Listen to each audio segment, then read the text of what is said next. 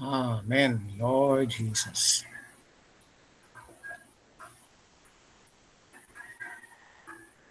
Oh, Lord Jesus.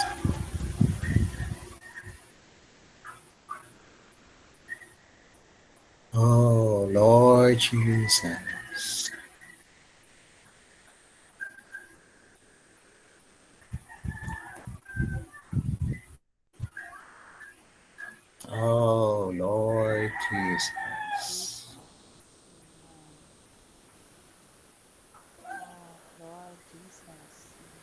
Lord Jesus.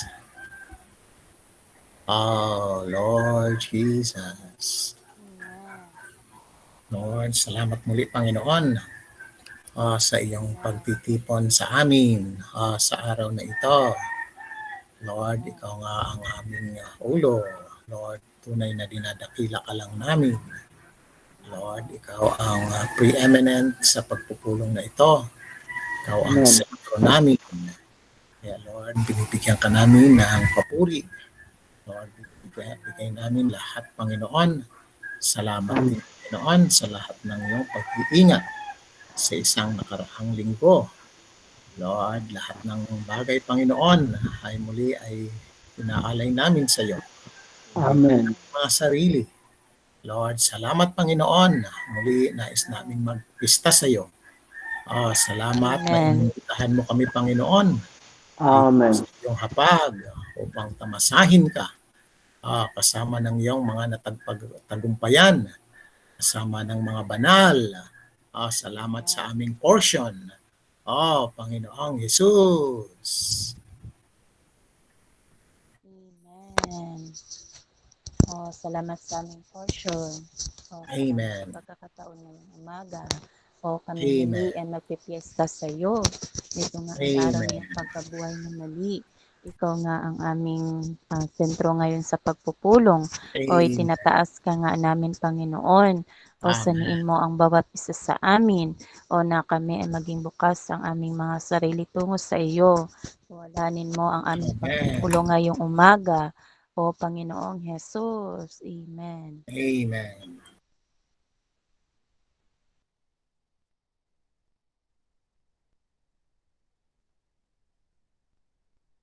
Amen.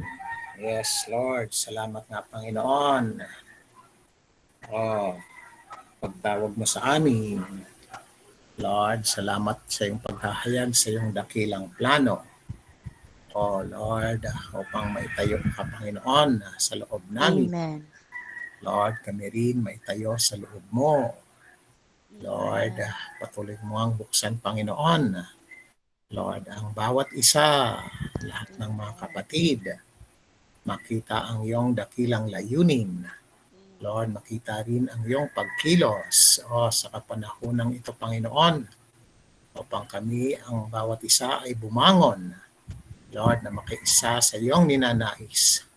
Oh, Lord, at ma, uh, ma ito'y ma-consummate, Panginoon. Lord, ang iyong katawan, Amen. upang mapa, ma, madala, Panginoon. Lord, maibaling na ang kapanahonang ito. Maipasok ang kaharian. Lord, tunay nga, ikaw ang aming Amen. tunay na hari. Kaya sa araw na ito, muli ka lang naming dinadakila. Muli ka naming iniluluklok. Lord, ikaw ang hari namin. Oh, sa buhay eklesiya, bilang ang iyong kaharian.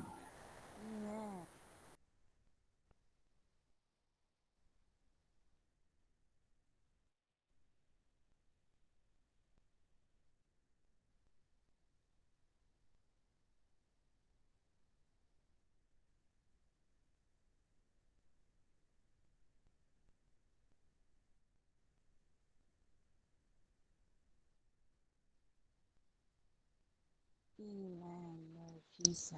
Amen. Amen. Amen. Salamat sa umaga na ito, Ginoo. O Amen. salamat na kami imong gipalay ngayong umaga. O salamat sa imong paghipon na kami ay makapagtamasa sa iyong dibinong salita. Pinupuri Amen. ka namin at pinapasalamatan ngayong umaga. Kami ay Amen. nasa ilalim ng iyong itoridad ngayong umaga, Ginoo. Patuloy ka lang Amen. magpilot sa loob namin. O dali mo lang kami Amen. ngayon sa iyong kayagan. Amen. Amen. Amen. Yes, salamat ka, Panginoon. Oh, Amen. Lord, sa pagkabuhay na muli. Lord, Amen. naislaman namin Amen. sa masang Espiritu. Oh, Lord, Amen. Namin ngayong araw. Oh, Amen. Panginoong Jesus, nawapalayain mo kami sa aming Espiritu. Ano Amen. kami ay maging Panginoong. Oh Lord, who will bring forth your kingdom. Oh, Panginoong Jesus. Amen. Amen. Lord, palayain mo nga kami. Amen. Aming Espiritu. Amen. Salamat sa araw ng ito, Panginoon. Ito ang iyong araw ng iyong pagkabuhay na muli.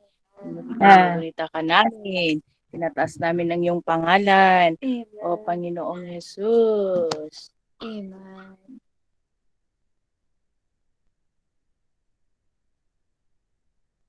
Amen.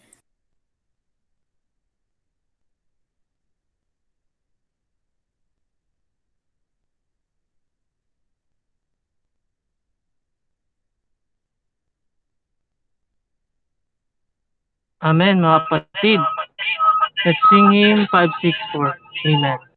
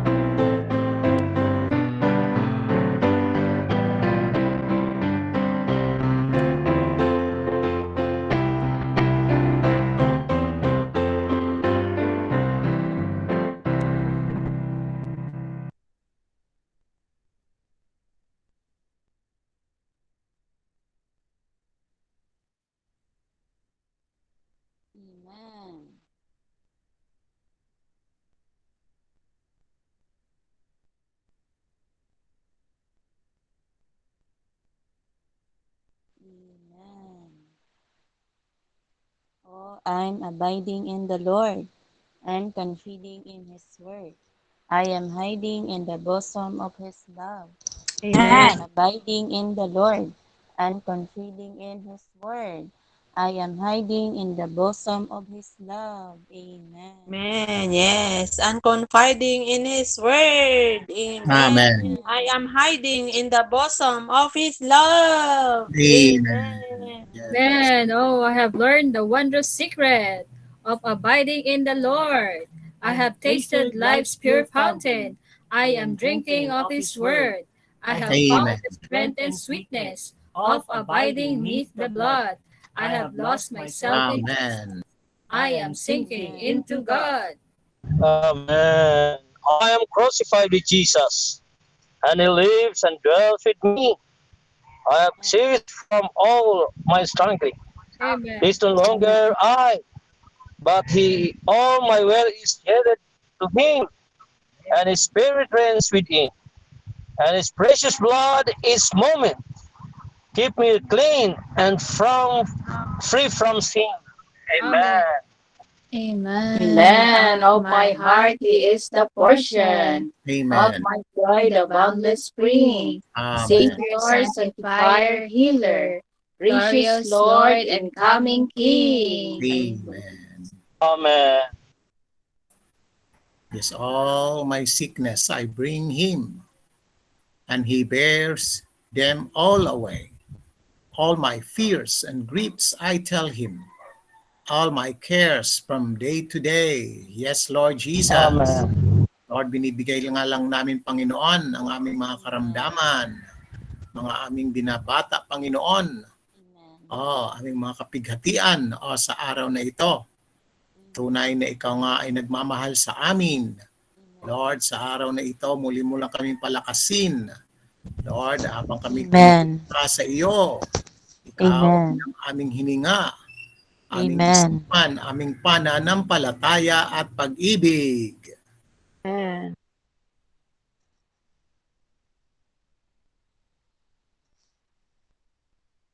Amen. Amen. Lord, pinupuri ka naming pasalamatan. Oh, sinasamba ka namin sa loob ng aming pinaghalong espiritu. Oh, sa umagang ito, ikaw ang aming sentro. Oh, kami ay magpipista sa iyong hapat. Oh, sa iyong kamatayan at pagkabuhay na muli. Dinaig mo ang kamatayan at ang hadis.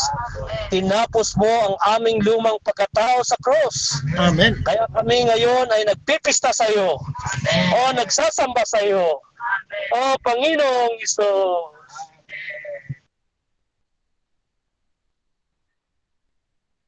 Amen.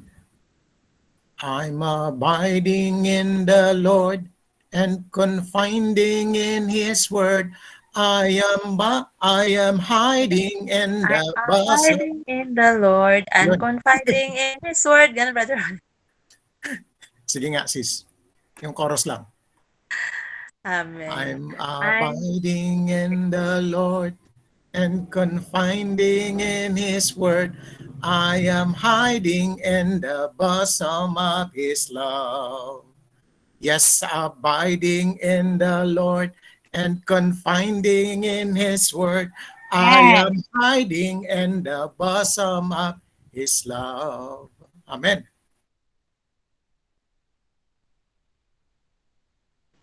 Amen. Salamat Amen. Panginoon sa umagang ito sa pagpapalaya mo sa amin. O Amen. aming ah, makaisa sa Espiritu. Hugasan mo kami ng iyong banal na dugo. O ikaw ang aming buhay. Ikaw ang aming Amen. liwanag, Panginoon. Amen. Yes, ikaw ang aming liwanag. Oh, salamat nga sa umagang ito, Panginoon. Oh, Amen. ikaw ang matagumpay na isa. Oh, salamat sa pagprepreserba mo sa amin sa loob ng isang linggo. Oh, sama-sama ka naming natamasa. Lord, pinupuri ka namin sa umagang ito, Panginoon. Oh, kami din ay hugasan mo ng iyong banal na dugo. Oh, sa aming mga pagkakasalansang pang aming mga pagkukulang. Amen. nais ka lang namin tamasahin sa umagang ito, Panginoon. O ibigay ang pinakamataas na papuri para sa iyo. O Amen. Panginoon Jesus. Yes, karapat-dapat ka lang naming papurihan. Amen. Oh Lord, ngayong umaga, Lord, nais namin nag-abide sa iyo.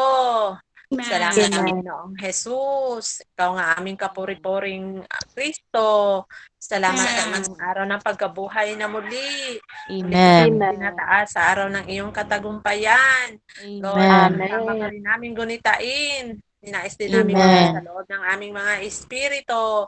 Panglubos Amen. ka namin ma-enjoy. Lubos ka namin mabigyan ng kasiyahan ngayong umaga. O Amen. Panginoon Jesus. Amen. Amen. ng kasiyahan. O ngayong umaga, Panginoon. Salamat Amen. sa pagpapalaya sa bawat isa. O Amen. Panginoong Amen. Jesus. Salamat din sa kaisahan sa amin. Na ikaw nga ang Amen. Kristo nagpatuloy na papaloob ng lahat. Salamat Amen. sa ibigay mong tustos o pagmamahal mo sa amin. Lalo na sa loob ng isang linggong pag-iingat mo sa amin. Amen. Amen. Panginoon, ay ginubunta ka namin bilang ikaw ang Amen. aming Kristo na lahat-lahat. O Amen. Panginoong Jesus. Amen. O hindi na nga kami ang nabubuhay pa, Panginoon, kundi ikaw nga ay Amen. nabubuhay sa Amen. loob namin. O salamat, Lord. O sa iyo lang kami manahan. O ang iyong mga Amen. salita ay aming aasahan. O salamat Amen. sa iyong pag-ibig din sa amin. O kailangan lang namin na manatili sa iyo. Amen. O bilang ikaw nga ang aming tunay na pag-ibig. Salamat, Amen. Panginoon. Amen. Oh, Lord Jesus. Amen. Salamat, Panginoon. Amen. Ikaw nga ang, ang pag-ibig. Oh, salamat. Panginoon, sa umaga na ito. Amen. Oh, Amen. sa iyong pagkabuhay na muli. Oh, Amen. Amen. siya. Oh, sama-sama muli sa'yo. Amen. Amen. Oh, oh, patuloy lamang kami nakaugtong. Oh, Amen. Lord Jesus. Amen. Kasama ang Amen. sa krus na pako, nabubuhay. Di na ako. Sikap ko lahat na hinto. Tahan siya sa loob ko. Sa kanya ako'y sumuko. Maghari espirito. Bawat saglit kanyang dugo. Nililinisan ako. Hallelujah. Salamat na Panginoon. Ah, sa krus na iyong ah, pina- ah, ikaw ay napako sa Amen. aming lumang buhay din. Oh, napapako. Oh, hindi na kailangan namin magsumikap. Kunin ka lang Panginoon bilang ah, hari sa aming espiritu. Salamat Amen. sa mahalagang dugo, Panginoon. Patuloy din naglilinis. Oh, Panginoong Yesus. Amen. Amen. Salamat Ginoon sa inyong banal na dugo na patuloy naglilinis sa among mga karumihan. Sa- Amen. Salamat sa linggo na ito Ginoon na walang paghiwalay. Ikaw ay manatili sa amin magpakailanman. Amen. Amen. Yes.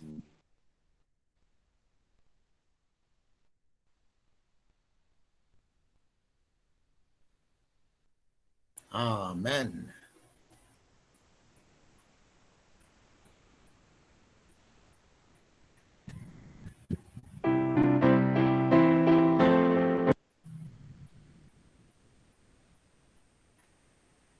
Amen.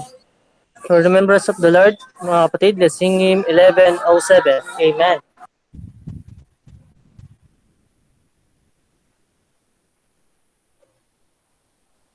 Amen.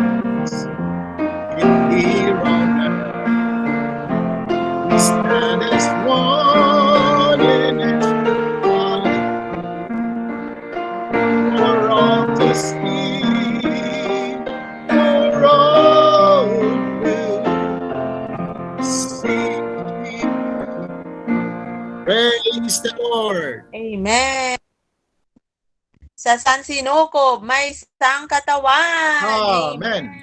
Dito sa lupa ay nahayag. Amen. Sa bawat lokalidad ay isa. Amen. Upang makita ng lahat. Amen. Amen. Amen. Oh, one bread, one cup are now upon the table, Amen. showing that we can be not else but one. Amen. Christ has redeemed us, made us his own body. What Amen. we say but Amen, Lord, we're one. Amen. Amen. Iyong katawan kami nagkakatipon. Marami man subalit iisa. Bilang sangkap kami bumabahagi. Ng Amen. buhay mo kaya nagkakaisa. Amen. Oh, there is one body in this universe. Amen. Express it here on earth. We stand as one in each locality. For all to see, for all to see. Amen. Oh, what a joy to have this blessed oneness. Amen. That thou, O Lord, art satisfied, and we to share this blissful satisfaction. Sweet Amen. foretaste of the bridegroom with his bride. Amen. Oh, what a joy. Are we? Amen. Go ahead, Brother Manny. Oh, what a joy, sabay Sister Raquel, to have this blessed oneness. We Amen. sense that thou, O Lord, are satisfied. As we to share this blissful satisfaction, sweet foretaste of the bridegroom and his bride. Chorus. There is one body in this universe, and we express it here Here on on earth. we stand as one in each locality for all to see. Amen. For all to see. Hallelujah. Amen. We stand as one in each locality Amen. for all to see, for all to see. Amen. Yes, we stand as one in each locality. Right. See for all to see.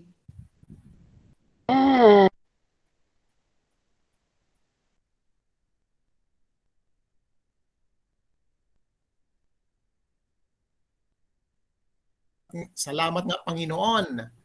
Oh Lord, iyong pinagkaisa kami Panginoon sa lupang batayan Panginoon sa iyong piniling lugar kung saan kami magkatipon. Lord, mananatili kaming nakatayo rito upang ipatotoo sa lahat maging sa iyong kaaway. Lord, ang aming kaisahan. Oh, ito'y para sa iyong kaluwalhatian. Oh, na siya muring babalikan. Oh, Panginoong Jesus. Amen. Amen. Salamat Panginoon sa prosesong pinagdaanan mo. O sa araw Amen. na ito, ikay aming inaalala. Patuloy mo kaming biyayaan, Panginoon. Magkaroon Amen. kami ng kalakasan. Amen. o, na maitay, maitayo ang iyong iglesia. o, Amen. sa pamamagitan ng aming mga pananampalataya, Panginoon. Amen. Siya ay iisa dito sa Yes. sang kinukob. Amen. Amen. Right. Amen.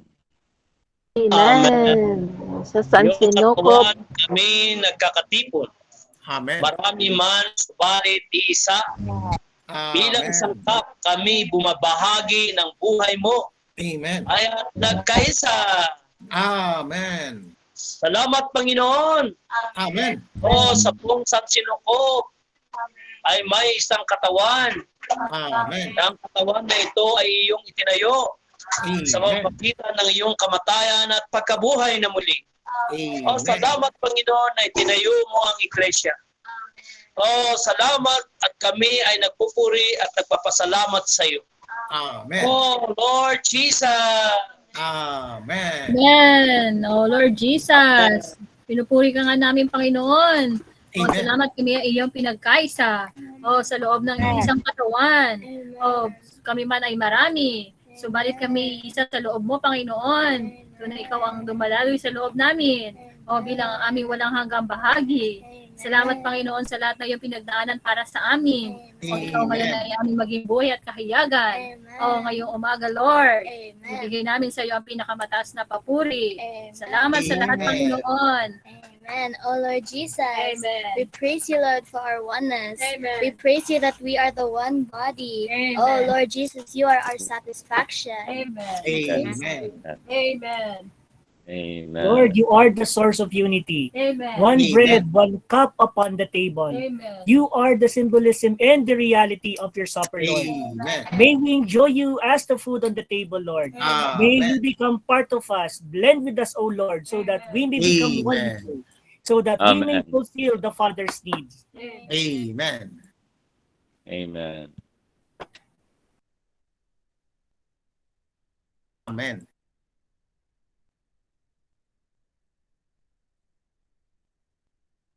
Amen.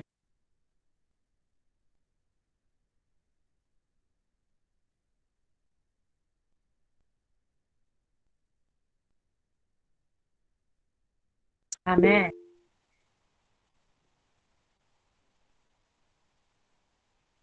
Amen.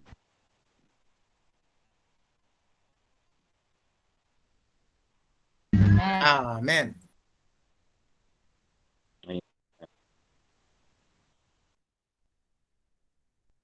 Amen. Yes, we praise you, Lord. Father, for bringing us in the church. For in the church we have this blessed oneness. Yes. Father, thank you, Lord, that you are the factor of our oneness. Right. We can stand as one in each locality. Oh, amen. Oh, oh, Lord Jesus. Right. Oh, Yes, Lord. Salamat nga, Amen. Panginoon. Tayo isang katawan. Amen. Tipon-tipon. Oh, kami Amen. ay maraming Subalit isa. Oh, Yes. salamat Panginoon. Kami ay yung bilang sangkap ng iyong katawan. O kami ay bumabahagi. sa iyong buhay mo. Oh, kaya kami ay nagkaisa. Amen. Oh, salamat Panginoon. Amen. Salamat Panginoon. Amen. Oh, sa iyong kapatayan at pagkabuhay na muli. Oh, kami ay Amen. naging kaisa mo. Sa buhay ng kalikasan. Right. Oh, salamat sa kalikasan ito. Amen. Nais mo lamang kami ay mamuhay. O mamuhay sa loob mo. O maging sa loob ng Ecclesia. O sa Amen. sasamang pamumuhay. Salamat sa iyo, Lord. Amen. Amen. Salamat Panginoon. O Amen. kami muli ay nagkatipon-tipon ngayong umaga. O subalit kami ay marami. O kami nga ay Amen. isa lamang. O bilang Amen. sangkap ng iyong katawan. O kami nga ay bumabahagi ng buhay mo. O kaya't kami Amen. nagkakaisa. O salamat Panginoon. Amen. Panginoon, salamat nga sa kaisahan, Panginoon, na binunga ah, ng iyong pag-aalay ng iyong sarili. Lord, salamat pinakita mo sa amin ang kaisahan din, na- ang dibinong kaisahan. Lord, ang pagkakaisa ng Trisunong Diyos. Amen. Oh Lord, alay ang iyong sarili, Panginoon. Ngayon na, na, na natamo namin at natamasa kaisahan ng Trisunong Diyos na nasa loob namin, nasa loob din ng buhay eklesiya. Lord, ang Amen. kaisahan ng Trisunong Diyos ay ang basihan din, Panginoon, ng aming kaisahan sa loob ng katawan. Kaya Lord, salamat na ka-partake kami, Panginoon, ng kaisahan na ito. Ngayon, naging bahagi din kami bilang ang iyong katawan dito sa lupa. Oh, Amen. salamat, Panginoon. Amen. Amen.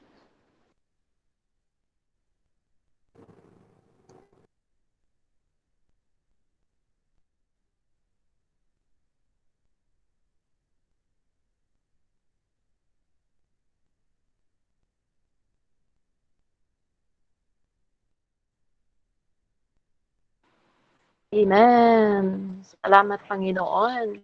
Kami ay nga ay nakabahagi sa iisang katawan. Taglay namin ang iyong kaisahan. Salamat na ikaw nga ngayon ay nasisiyahan. Kami ay nagkaroon ng kagalakan. Natikman namin ang iyong kasalan. Salamat, Amen. Panginoon, sa iyong mga naisin mo para sa amin. Na kami nga ay magkaroon ng kaisahan sa Sansinukob. Iyong Amen. katawan, Panginoon, ay nabasag para sa Amen. aming mga lanan o Panginoong Jesus. Amen. Yes, Lord, bilang sangkap ng iyong katawan, kailangan ng aming mga bahagi. Lord, Amen. upang katawan mo ay mahayag. Lord, Amen. kailangan ang bawat sangkap o ay makikita sa loob ng katawan. Lord, pinupuri ka namin. O Panginoong Jesus. Amen.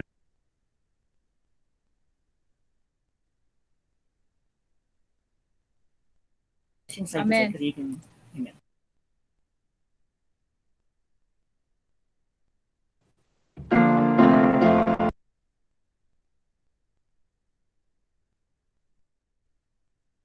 Amen. Mapit for the worship of the Father, let's sing Him 20. Amen. Amen.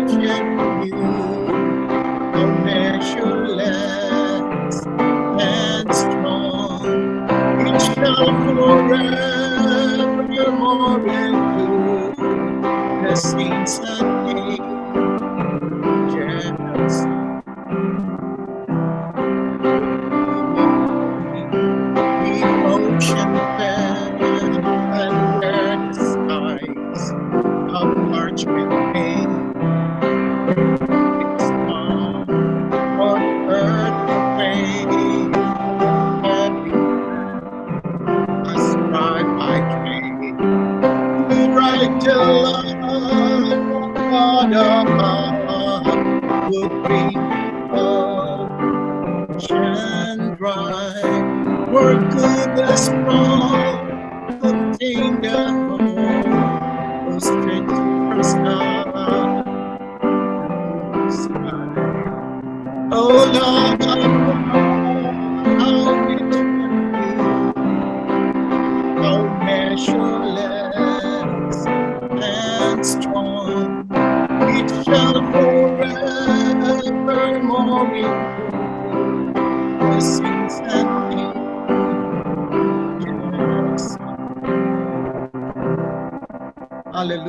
Wagas na pagsinta ng Diyos, tapat at di masukat. Awit ng banal at anghel ay di makasapat. Amen. Amen. Yes. Pagas ng pagsinta ng Diyos. Amen. Amen. Tapat at di masukat. Awit ng banal at anghel ay di makasapat. Amen. Amen. Oh, the love of God is greater far than tongue or pen can ever tell. It Amen. goes beyond the high star and Amen. reaches to the lowest hell. Yes. Amen. Amen. Pag-ibig ng Diyos ay dakila. Amen. Sa sakula. Lampas sa malayong tala. Amen. At napakababa. Unang Amen. ang nagkasala. Jesus, Amen. Boss. Silang lahat pinagkasundo. Amen. Tubos. Amen. The love of God, how rich and pure. How Amen. strong. Shall forevermore endure. Amen. The same angel song. Amen.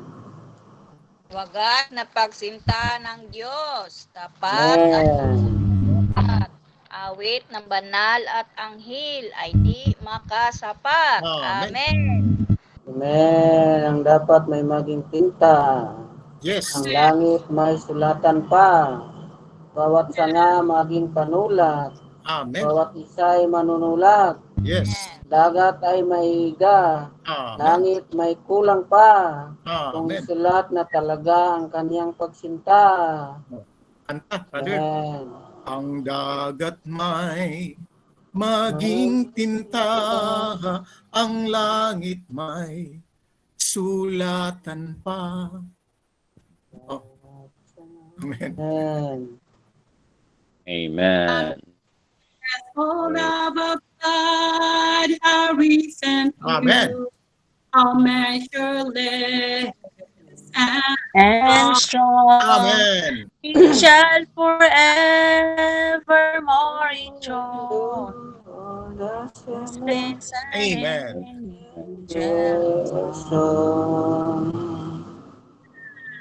Amen. Amen.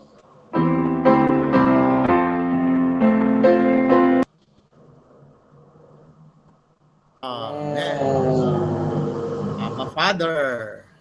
Amen. Salamat nga, Ama Ama. Lord, sa iyong pagsinta. Tunay na Amen. sa amin ang dakila niyong panunulat. Lord, ang tinta ng Espiritu, ang buhay na ang pag-ibig ng iyong anak na tunay nagpakababa. Ah, sa sala ay ah, nalugmok. Oh, pang kami tubusin. Oh, kami pinagkasundo mo sa iyong sarili. Amen. kami ng lubusan. Amen. Ah, salamat, Aba Ama. Amen. O Amen. wagas ng Amen. Diyos. Tapat at di masukat.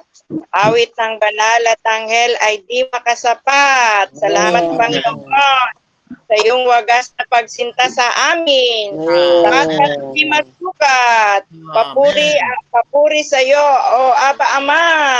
O salamat sa iyong kaligta, sa aming kaligtasan. Kami ay yung, O Lord Jesus, ay minahal ng tunay. O Aba Ama. Amen. Amen. Aba, Ama, salamat sa iyong dakilang pag-ibig. Amen. Oh, na iyong pinamahagi sa amin. Salamat, Aba Ama, na ang Amen. lahat ng bagay ay nagmumula sa iyo. Karapat dapat ka namin purihin at sambahin sa loob ng aming pinaghalong espiritu. Amen. Dahil kami ay iyong sinilang sa loob ng aming espiritu. Amen. Ikaw ang aming ama. Kami ang iyong maraming mga anak. Amen. O na nagpupuli at nagpapasalamat at nagsasamba sa iyo sa loob Amen. ng aming espiritu. O Ama, iniibig ka namin. Amen. Amen. Salamat Aba Ama sa iyong Amen. sa iyong pag-ibig o binigay mo Amen. bugtong na anak para kami matubos, Amen. para mapatawad Amen. ang ating mga kasalanan o sa pagbibig Amen. ng mga kasalanan. Yes. Kami bigyan mo ng buhay mo pa, Aba Ama, at kami mga Amen.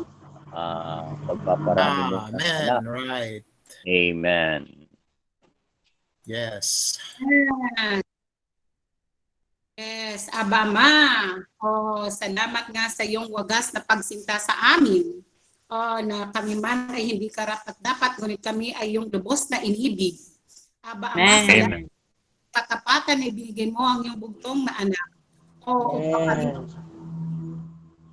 Amen. Amen. Wala. Amen. Salamat sa iyo, Aba Ama. O sa iyong pag-ibig sa amin. Ito nga ay Amen. kayaman at kay wagas. O hindi Amen. masukat, Aba Ama. O salamat, Amen. Aba Ama. O ang iyong pag-ibig ay Right. daan para sa amin. O ngayong umaga, Aba Ama. Pinupuri ka Amen. namin. O Aba Ama. Amen. Pinupuri ka namin. o Aba Ama. Salamat sa iyong wagas na pag-ibig. O Aba Ama. O Amen. salamat Aba Ama. O sa iyong Amen. bugtong na anak. O ni Jesus ay namatay na nagtubos sa amin. Amen. O Aba Ama. Kami Amen. yung pinatawan. Amen. Amen. Amen. Oh, Aba Ama. Salamat Amen. sa ng pag-ibig. Oh, Aba Ama. Pupuri kami sa pasalamatan. Oh, kami Amen. ay iyong niligtas. Amen. Oh, Aba Ama. Amen. Lahat ng Amen. bagay. Oh, Aba Ama. Ikaw ang Kristo na sa loob namin. Amen. Oh, Aba Ama. Oh, Aba Ama. Oh, pinupuri ka namin. Oh, pinapasalamatan ka namin. Oh, salamat nga sa iyong pagtubos sa amin. Oh, salamat na binigay mo yung bugtong na anak. Oh, na pinamahagi mo tungo sa amin. Oh, pinapasalamatan ka nga namin. Oh, Amen. Aba Ama. Amen. Aba Ama. Bigyan kami Diyos na buhay. Kung naman tayo sa bawat sa amin. Salamat sa iyong bugtong na anak. Amen. Salamat sa bawat sa amin. Amen. Amen. Kami matakasa. Amen. Espiritu. Amen. Bapa. Amen. Salamat sa Aba Ama. Oh, sa lahat ng iyong pinagdaanan. Oh, Amen. tinupad mo ang iyong naisip. Para lang Amen. din ay matubos. O salamat, Amen. salamat sa iyo, Aba, Ama. O maging kami din ay tutupad na iyong naisip sa lupa. O salamat sa iyo, Aba, Ama. O na isang katuparan mo ang lahat ng bagay. O Amen. salamat sa iyo, Aba, Ama. Amen. Amen. Salamat po, Aba Ama. O ang Amen. iyong pag-ibig ay dakila. O salamat sa iyong dakilang pag-ibig tungo sa amin. O sa niing mo din Amen. kami, o Aba Ama, na umibig sa iyo ng lubusan. O Amen. salamat nga sa iyong bugtong na anak na si Jesus. O na Amen. pinamahal mo na sa, sa, sa amin. O salamat sa aming katubusan. O kami nga ang iyong maraming mong mga anak. o na nagpupuri at nagpapasalamat sa iyo. O sinasamba ka namin o sa aming naghalong espiritu. Amen. Amen. Amen. Yes, sinasamba ka namin. O sa aming pinaghalong espiritu. Salamat Amen. nga. Amen. Tunay nga na napakadakila mo. Pinagkalob mo sa amin ang iyong bugtong na anak upang kami. Aming mga kasalanan. O Aba Ama, tinataas ka namin. O sinasamba ka namin. O Aba Ama. Amen. Sinasamba ka namin, Aba Ama, sa iyong kadakilaan, Amen. sa iyong dakilang pag-ibig. Amen. O ginawa mo kaming mga maraming iyong mga duplikasyon Amen. o para sa iyong kahayagan dito sa lupa. Amen. Ang iyong layunin. Amen. Tamo ang iyong naisin ng iyong puso. Amen. O salamat, Aba Ama, Amen. nakatanggap kami ng buhay at kalikasan mo. Amen. O kami ngayon ang iyong pananahanang lugar dito sa lupa. Amen. Mais sa katuparan ang iyong naisin at iyong Amen. layunin sa iyong puso. Amen. O sinasamba ka namin, Aba Ama. Amen. Sinasamba nga namin, Aba Ama. Salamat sa Amen. iyong pag-ibig. Tunay nga ito at napakadakila. Amen. Salamat, Aba Ama. Amen. Amen. Sa amin. Amen. Amen. Nagkasundo mo na. Amen. O Aba Ama, salamat. Amen. Amen. O Aba, masalamat nga sa iyong wagas na pagsinta sa amin. Ah, hindi kayang sambitin ng aming mga bibig. O ang iyong kadakilaan, Aba Ama. O Amen. Aba Ama, salamat. Amen. Ah, dahil sa pag-ibig mo, binigay mo iyong bugtong na anak upang maging panganay sa maraming mga anak. Oh, salamat Ama, Aba, Ama, Aba, Ama. Lahat ng isa, isinakatuparan ng anak mo upang ang buhay mo ay makamit namin at makamtan namin. Amen. May bahagi sa Amen. loob namin. Oh, salamat Aba, Ama. Ikaw ay nasa loob na namin. Amen. Oh, natatamasa ka namin, Aba, Amen. Ama. Amen. Oh, salamat, Aba, Ama. Amen. Salamat nga, Aba Ama. Oo, Amen. ikaw na nga ang buhay na sa loob namin. Salamat Amen. sa iyong kalikasan na taglay namin. Amen. Na nawagas ang pagsinta mo para sa amin. Amen. Ito ay tapat Amen. at di masukat. Amen. Salamat Amen. sa dakilang pag-ibig mo para sa amin. Amen. Inabot mo kami. O, niligtas mo Amen. kami. Purihin ka at Amen. sambahin ka, Aba Ama. Amen. Amen.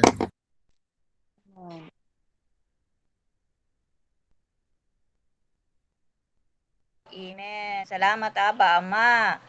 Salamat sa iyong nais na kami iyong iligtas mula sa likpo na henerasyong ito. O salamat, Ama, na eh, ah, salamat sa pag-ibig mo at biyaya mo sa amin. Pinipuri ka namin at pinapasalamatan, Ama. Amen. Amen.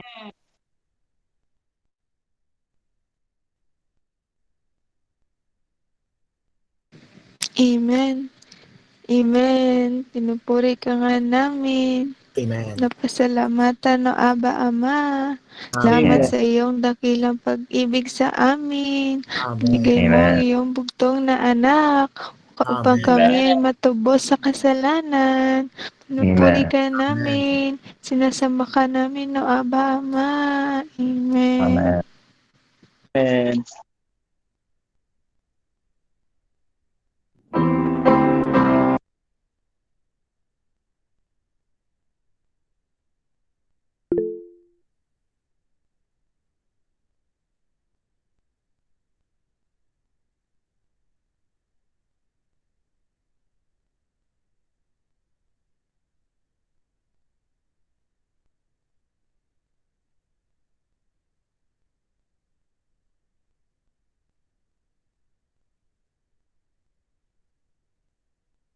Amen.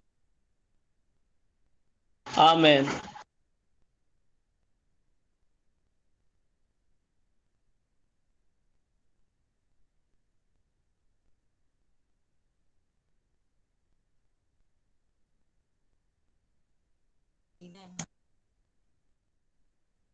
Amen, brother. Praise the Lord. Amen.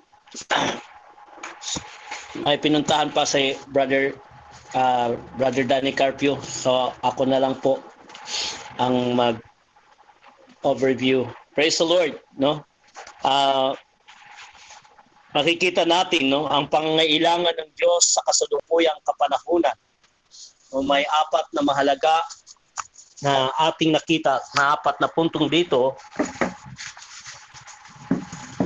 yung upang mangyari ang una ang upang mangyari ang kanyang kalooban sa lupa na matupad ang kanyang walang hanggang layunin kailangan ng Diyos ang ating pag, ah, pagkikitulungan pangalawa ah, kailangan ng Diyos ang tao upang mabawi ang lupa. Pangatlo kailangan tupa- tapusin ng Diyos ang kapanahunang ito. Pang-apat kailangan ng Diyos ang lalaking anak para sa kanyang dakilang pampanahunang pagkilos. So dito sa una na paksa, may sagawa lamang ng Diyos sa lupa kung ano ang kanyang pinlano sa langit kapag nagkaroon siya ng mga taong uh, pakitong tulungan sa kanya. Kailangan magtamo ang Diyos ng mga tao sa lupa sa makipagtulungan sa Kanya at gagawa kasama niya ayon sa kanyang kaisipan. No, hanggat may mga parihong kaisipan gaya ng sa Diyos at laang gumagawa kasama niya, ang gawain ng Diyos ay may ma, may sagawa sa lupa. Upang may sasagawa sa lupa, kailangan natin ang ating kaisipan, damdamin at pagpapasya ay maging kaisa ng Diyos. Una, ang Diyos ay bilang espiritu ay nananahan sa loob ng ating pinaghalong espiritu. At ninayos ng Diyos na lumalaganap ito sa sa ating kaisipan. Lumalaganap patungo sa ating damdamin. Lumalaganap tungo sa ating pagpapasya. Ang kalooban ng Diyos na uh, ang, kalu- ang kanyang kalooban ay maging ating kalooban. Nagpapahiwatig na ang kaisipan at damdamin at pagpapasya ng Diyos ay maging kaisa natin. Amen. So, kapag ang kalooban ng Diyos ah, ay naging kaisa na natin, kailangan na sa pakita dito na kailangan mabuksan ang ating mga mata upang makita na may limitasyon ng Diyos at upang makita kung paano tayo dapat makipagtulungan sa Kanya. Nawa makikita natin ang makalangit na pangitain. Ang paraan upang makita ang makalangit na pangitain ay mabuksan ang ating mga mata. At pangalawa, kailangan din natin mabuksan ang ating pandinig upang marinig natin ang salita ng Diyos. Si, si Juan, si John, Amen. ano na, na siya ay nasa tamang posisyon. Nakita niya ang makalangit na pangitain dahil siya ay nasa tamang posisyon. Ang kanyang Amen. tamang posisyon, si John ay napuno siya ng Espiritu. Kaya Amen. nakita niya ang makalangit na pangitain. Naririnig niya ang salita ng Diyos dahil siya ay nasa tamang posisyon. Amen. Ang kanyang posisyon ay nasa loob ng Iglesia at kay Kristo. Amen. Nagpahiwatig kailangan nating laging mananatili sa loob ng ating espiritu. Ito ang Amen. tamang posisyon upang marinig natin ang salita ng Diyos. Upang makita natin ang makalangit na pangitain. Upang Amen. matanto natin ang, pang, ang makalangit na pangitain at upang marinig natin ang salita ng Diyos, kailangan din natin ang karunungan ng Diyos na ayon sa Efeso 1.17. Si Paul ay lubusan niyang nakita ang makalangit na pangitain. Amen. Dahil ang karunungan ng Diyos sa loob ng ating espiritu ang siyang magta-translate sa mga makalangit na pangitain. Matatanto natin at malalaman natin ang makalangit na pangitain at maunawaan natin ang salita ng Diyos dahil sa espiritu ng karunungan ng Diyos na pinaghalo sa loob natin. Ito ang tamang posisyon. No? Ipinapakita sa atin na kailangan ng Diyos ang tao upang mabawi ang lupa. Ma, nilikha ng Diyos ang tao upang magkaroon ng, ka, ng pamalaan sa babaw ng lupa. Upang supilin ito, lupigin ito, at sa gayon ay ma- mabawi ang lupa para sa Diyos. Ang intensyon ng Diyos magbibigay sa tao ng ng ng kapamahalaan ay upang supilin ang kaaway ng Diyos. Si Satanas sa nag nagre-rebelde sa Diyos. Ang supilin sa Genesis 1:28 ay nagpapahiwatig na isang digmaan ang ang nagaganap sa lupa sa pagitan ng Diyos at ang kanyang kaaway, si Satanas. Sino mang makapagtamo sa lupa ang magwawagi.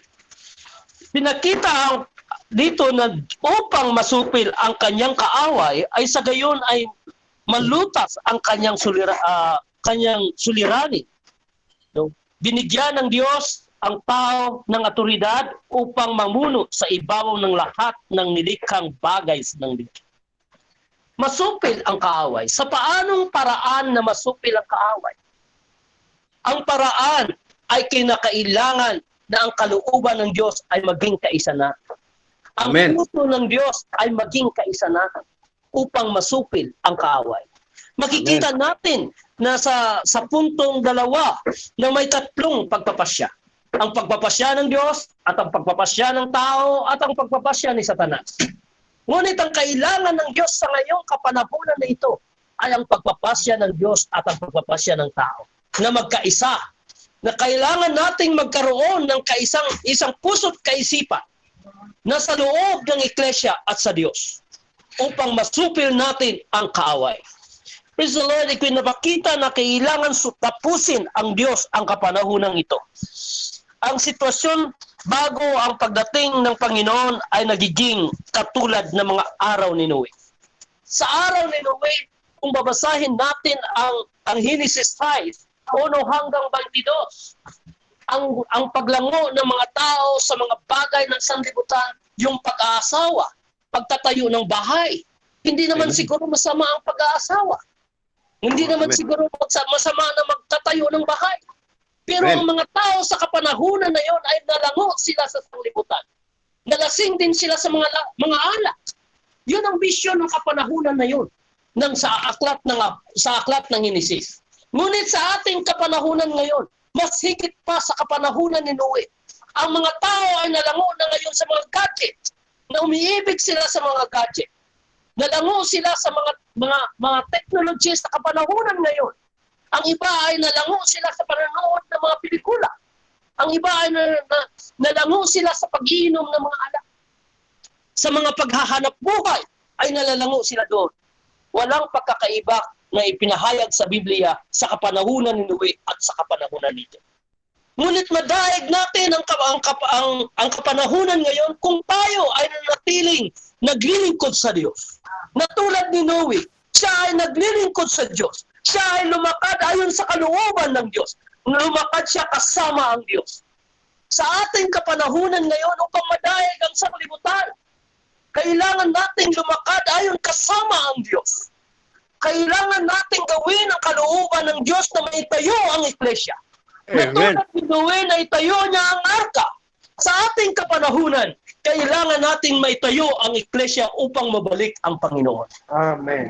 At ipinapakita sa atin sa ah, sa Saturday ng na kailangan ng Diyos ang lalaking anak para sa kanyang dakilang kapanahunang pagkilos. Amen. Ang lalaking anak ninais ng Diyos na may, may panganak o may silang ang lalaking anak. Ang lalaking anak ay ang mga mandaraig. Kung babasahin natin ang Apocalypse, maraming paraan upang tayo ay maging mga mandaraig. Amen. Ito makikita natin sa Saturday na mga mandaraig ay pangmadaig ang sanglibutan, kailangan nilang magpapatakip at nagpapahugas at nagpapalinis ng dugo ng ating Panginoon upang madaig ang sanglibutan. At sinasabi rin ng Apocalypse kung sino man ang mandaraig ay siya ay painom, painumin siya ng tubig ng buhay. Amen. Praise the Lord, ang paraan upang madaig ang sanglibutan ay kailangan nating inumin si Kristo araw-araw. Amen. At sinasabi ng Biblia na, na maday, kung sino man ang mandaraig ay pakainin siya ng puno ng buhay. Amen. Ang paraan ay matatamasa natin ang salita ng Diyos bilang puno ng buhay. Ito Amen. ang nagmumula sa trono, nagmumula sa kalangitan. Ito ang makalangit na pangitay. Amen. Kailangan natin matatamasa si Kristo bilang puno ng buhay. At sinasabi ng Panginoon sa Juan na siya ang tinapay ng buhay. Dinais ng Panginoon na siya ay ating tatamasahin. Amen. Sa ating kapanahonan na sa aklat ng Apocalypse, ipinakita kay John na ang isang mandaraig ay kinakailangan naka, na kumakain siya na nakatagong mana. Praise the Lord, kailangan nating bawat umaga ay kinakain si Kristo bilang nakatagong mana. Amen. Ito ay nagpapahiwatig ikaw at ang Diyos na siya ay naisya, iyong, iyong itinatamasa sa araw-araw mong pamumuhay. Amen. O purihin ng Panginoon, maraming paraan upang maisilang ang ang ang ang, ang batang lalaki. Na tayo yon mga kapatid, yung mga mandaraig na isa na nakakita na makalangit na pangitain. Amen. Amen. Praise the Lord. Amen. Amen.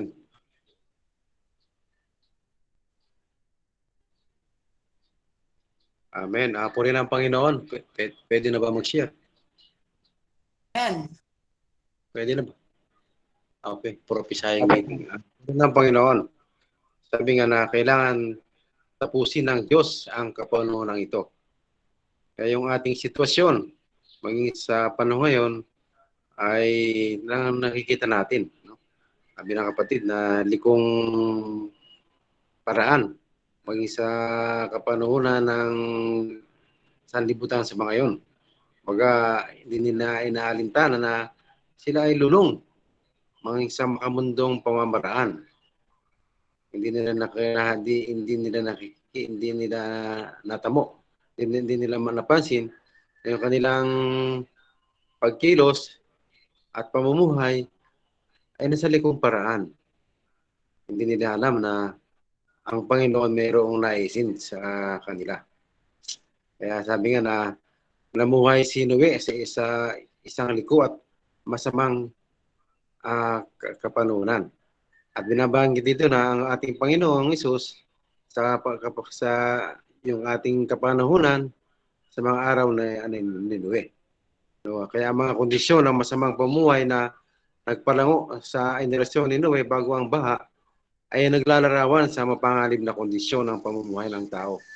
Bago ngayong matinding kapigatian, ang parosya, sabi yung parosya ng Panginoon.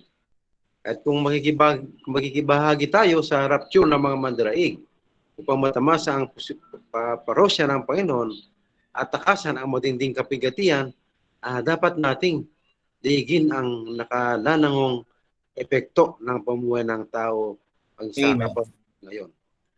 At binabanggit din dito na yung may dalawang bagay lamang ngayon sa lupa, ang liko at masamang henerasyon. At ang Eklesia bilang ang sama-samang kahayagan ng Diyos, kahayagan ni Kristo. Kung Amen. saan tayo maging, uh, maging ang uh, kahayagan ni Kristo, ang, uh, buhay, ang ating buhay Eklesia, kailangan natin na maging kasalukuyang, sabi nga maging kasalukuyang pamilya ni Noe na itinatayo ang sama-samang Kristo bilang arka, no?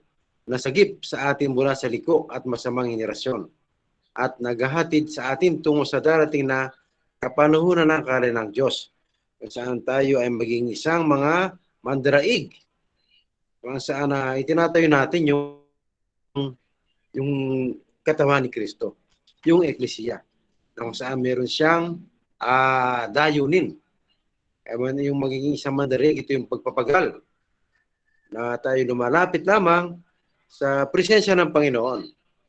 At kung wala tayong paglapit, sa halaga nito na tayo lango sa kapanahunan ng maging sa sanlibutan na ito. Kaya salamat sa Panginoon sa kanyang uh, patuloy na pagsasalita sa ating uh, yung ang araw-araw nating pagpapanuli. Nais niya na ipasok tayo yung kanyang sarili yung kanyang kaharian. May uh, magpasa may, may sa katuparan yung kanyang yung kanyang ekonomiya. Salamat sa Panginoon mga kapatid. Amen. Amen. Tayo ang iglesia. Amen. Salamat sa Panginoon. Amen. Oh Lord Jesus. Amen. Kailangan natin mga kapatid na pumasok sa wastong buhay Iglesia. Amen na siyang bilangguan natin ngayon. Amen. Oh Lord Jesus. Amen. Kaya purihin ng Panginoon. Amen. Kailangan din natin sa ating kaligtasan, kinakailangan natin ay maliligtas tayo sa pag-iiklesiya lamang. Kaya kailangan tayong mag-iklesiya o sa lahat ng sa lahat ng gawain. Kaya purihin ng Panginoon na pinapakita sa atin. Kailangan lamang natin magtamasa sa Panginoon. Amen. Oh, Lord Jesus. Amen.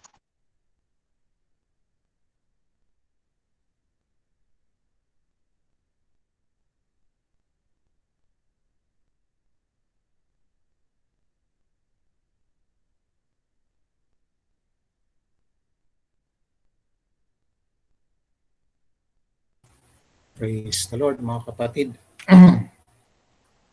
Yung binabanggit dito, yung word na ginamit ng mga kapatid na stupefying. Tiningnan ko sa dictionary. Ang meaning ay groggy. Groggy or insensible. Naging manhid, walang pandama. Oh Lord Jesus.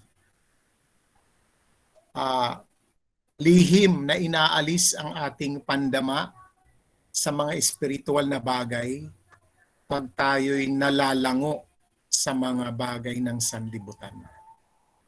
Napapansin niyo ba na ang ating mga young people ang hirap ah, ibaling sa buhay eklesiya at mga bagay ng Panginoon dahil sila ay naging groggy na, groggy na mga kapatid. Katulad ng naturukan ka ng ah, anesthesia, di ba?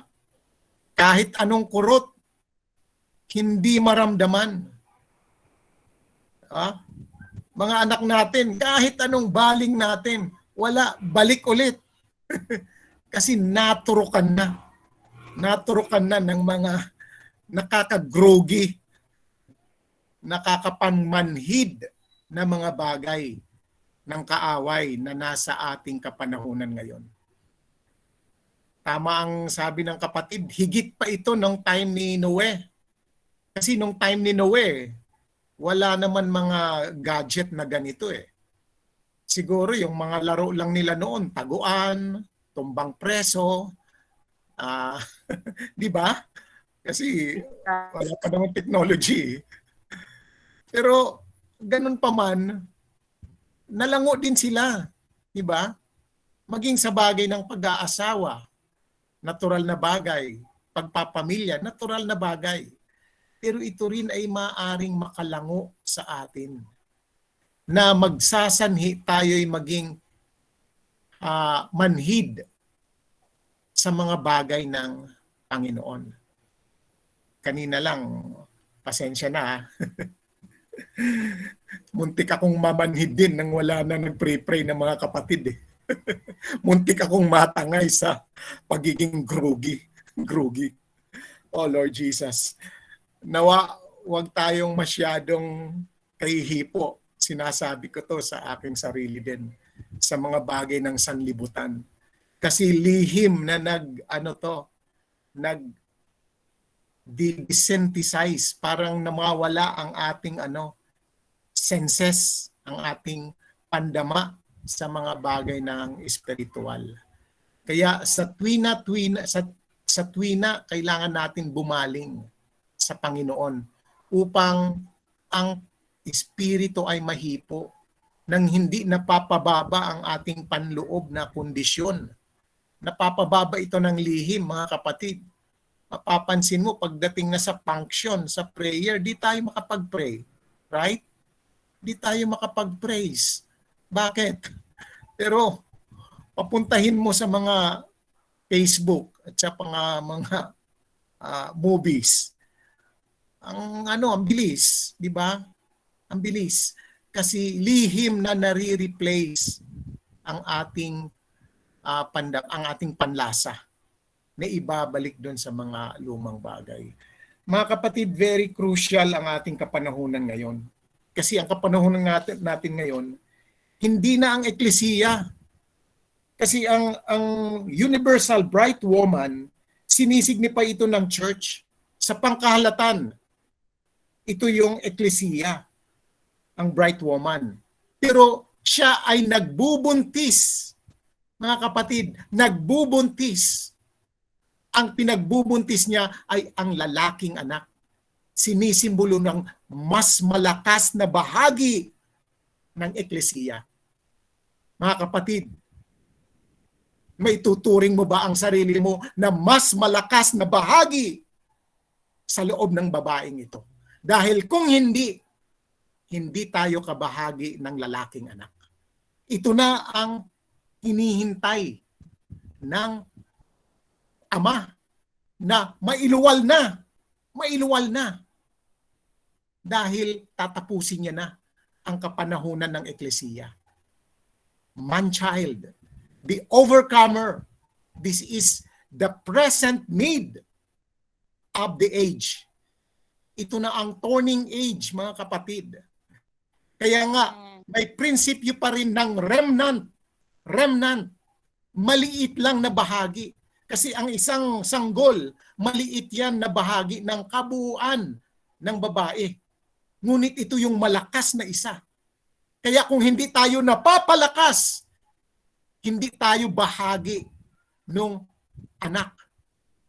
Uh, scientifically, gusto kong mag-illustrate. Uh, Alam nyo ba na ang nabubuo ang isang bata sa loob ng uh, fetus? Milyon-milyon yan. Milyon ang mga uh, sperm na kailangan. Pag mababa sa milyon, hindi mabubuntis yung babae. Milyon ito. Ang bilang nito. Alam to ni Sister Aw eh.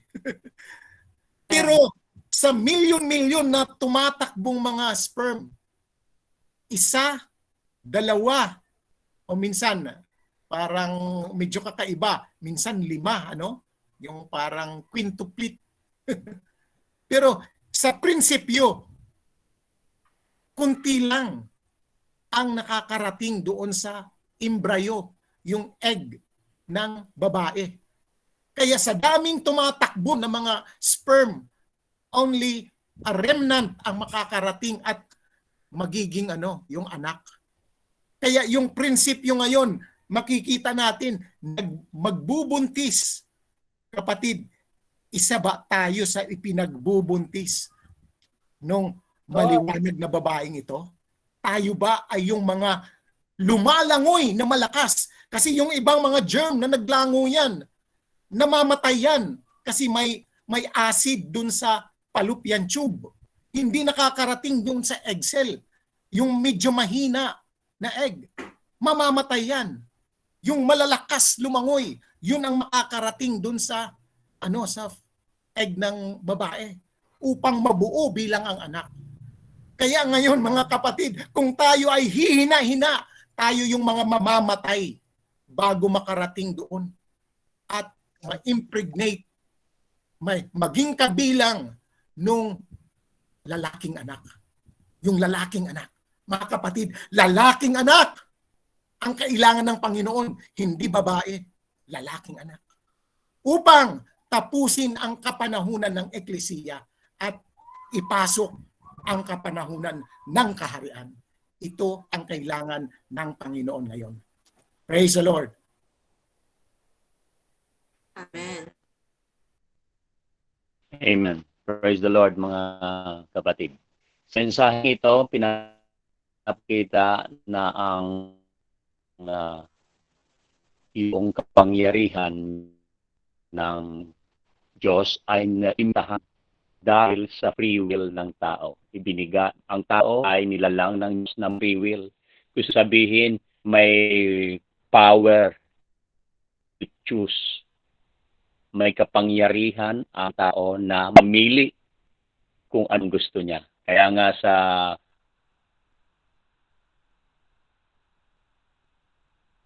then ng event, pinili ng tao sa kanyang kapangyarihan ng free will, pinili ng tao ang uh, puno ng uh, uh, ka, ng karunungan yung tree of knowledge. Uh, hindi yung puno ng buhay dito dito nakikita natin na limitahan talaga ang kapangyarihang Diyos, yung omnipotent, omnipotent ng Diyos. ay isang ah, kaparaanan din ng Diyos para ah, sa kanyang ah, karunungan eh, hindi ma- masabi ng kanya ng ka- ng kaaway na si Satan na nag-create siya ng isang robot. Amen. Amen. Sa sa kapanahonan natin ngayon, sa kapanahonan natin ngayon, may, may mga maliliit na bagay na kung saan i-exercise ng tao yung free will. Yung free Amen. will na ini-exercise mo sa pagbangon mo o sa pang-araw-araw na buhay, alin ang pipiliin mo? Yung gadget or yung MR or yung Bible? Dito nakikita dito makikita natin kung ang free will ng tao ay nakaalyado o nakakampi sa free will ng Diyos o sa free will ng yung will ni Satan. So da, dalawa ang pamimilian ng ah, ng tao, yung satanic will o yung divine will ng Panginoon. Amen. Patuloy lamang tayo na ah, ah, let's not abandon our church life. Kasi dito sa church life, Amen. ah, um, dito tayo nagkakaroon ng kaisahan yung corporate, ah, Corporate. Christ. Yung church ay i- ipinapa ah, ipinagbubuntis na yung mga overcomers na sinasabi ay anak na lalaki. Overcomers. So, ito kumbaga sa elite group ito na ah, kakampi doon sa divine will ng ng Diyos, hindi kakampi doon sa satanic will. Kapag kumampi ang ang ah, grupong ito, ah, makikita natin na mapapanagumpayan ng grupong ito ang mga bagay-bagay dito sa mundo.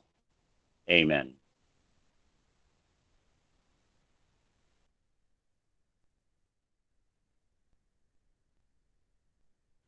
Amen.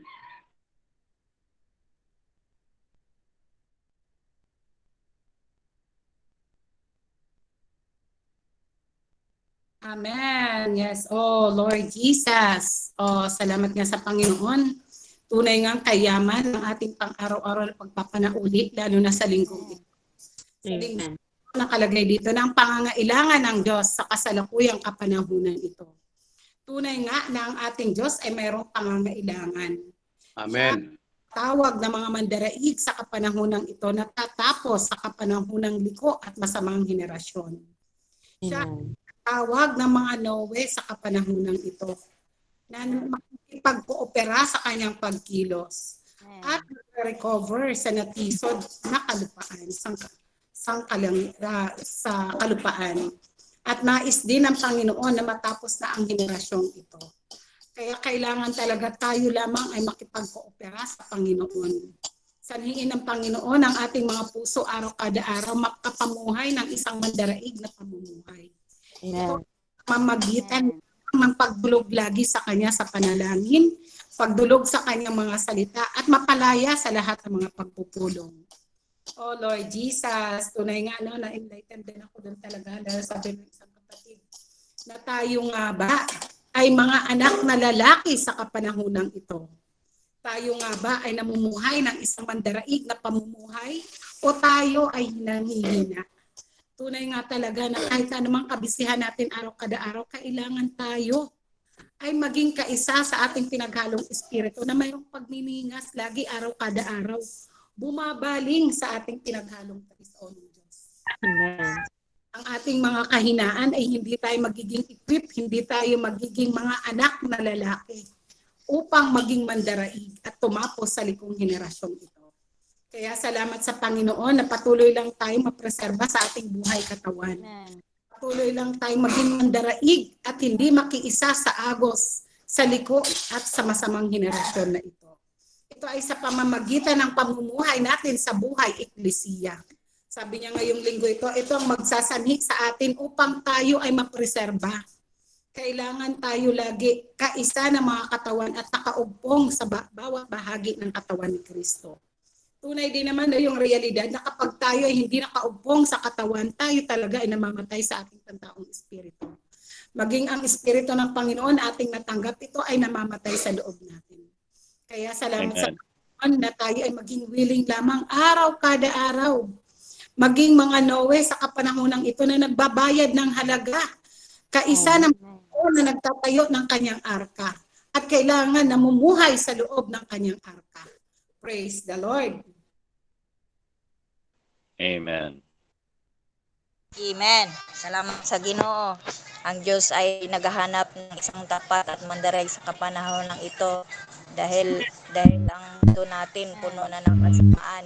Nais niyang ano, nais na niyang matapos ang liko na henerasyong ito dahil tayo'y namumuhay na sa masamang kapanahunan o Panginoong Hesus. Ah, nais niyang ah, nais nang mapasok ang kanyang kaharian dahil ito'y nagsimula na, no? kailangan na nating maging seryoso na sa Ginoo. Higit pang tamuhin nato ang Ginoo sa adlaw-adlaw. No? Yung nasa pagbabawi, nawa ay maging mandaraig tayo sa kapanahonang ito. Kailangan nato na maging matibay sa atong pananampalataya sa Kanya. Nawa ay, nawa ay ano, sanhiin tayo lagi ng Diyos na manatili tayo sa kaisahan ng Kanyang katawan. Sama-sama tayong mamuhay sa Ginoo. Nawa ay ah, maligtas tayo mula sa liko na henerasyong ito. Ah, nawa ay mahatid tayo sa kanyang kaharian. Oh Lord Jesus, ah, kailangan lang natin na tuloy-tuloy lang na makipag-cooperate sa, sa Panginoon upang siya ay makagawa sa atin. Kasi kung hindi natin ka Panginoon, wala rin. No? Manghihina talaga ang Espiritu natin. Kaya salamat sa Ginoo na tayo sa ah, buhay kisiya. Sama-sama Amen. tayo nag-aaliw, nagpupuri sa Panginoon. Huwag na natin itong lilisanin mga igsoon dahil nandito ang Amen. mabuti at liwanag. Salamat sa Ginoo. Amen. Amen. Ang kanyang gawain ay akitin ang kanyang mga mangingibig. Amen. At mga naghahanap na may dalisay na motibo na may bukas na espiritu upang sundan siya sa isang ganap na paraan. Amen. Upang mataglay niya ang buhay eklesiya, upang sumalungat sa buong mundo laban sa kasalukuyang agos. Amen.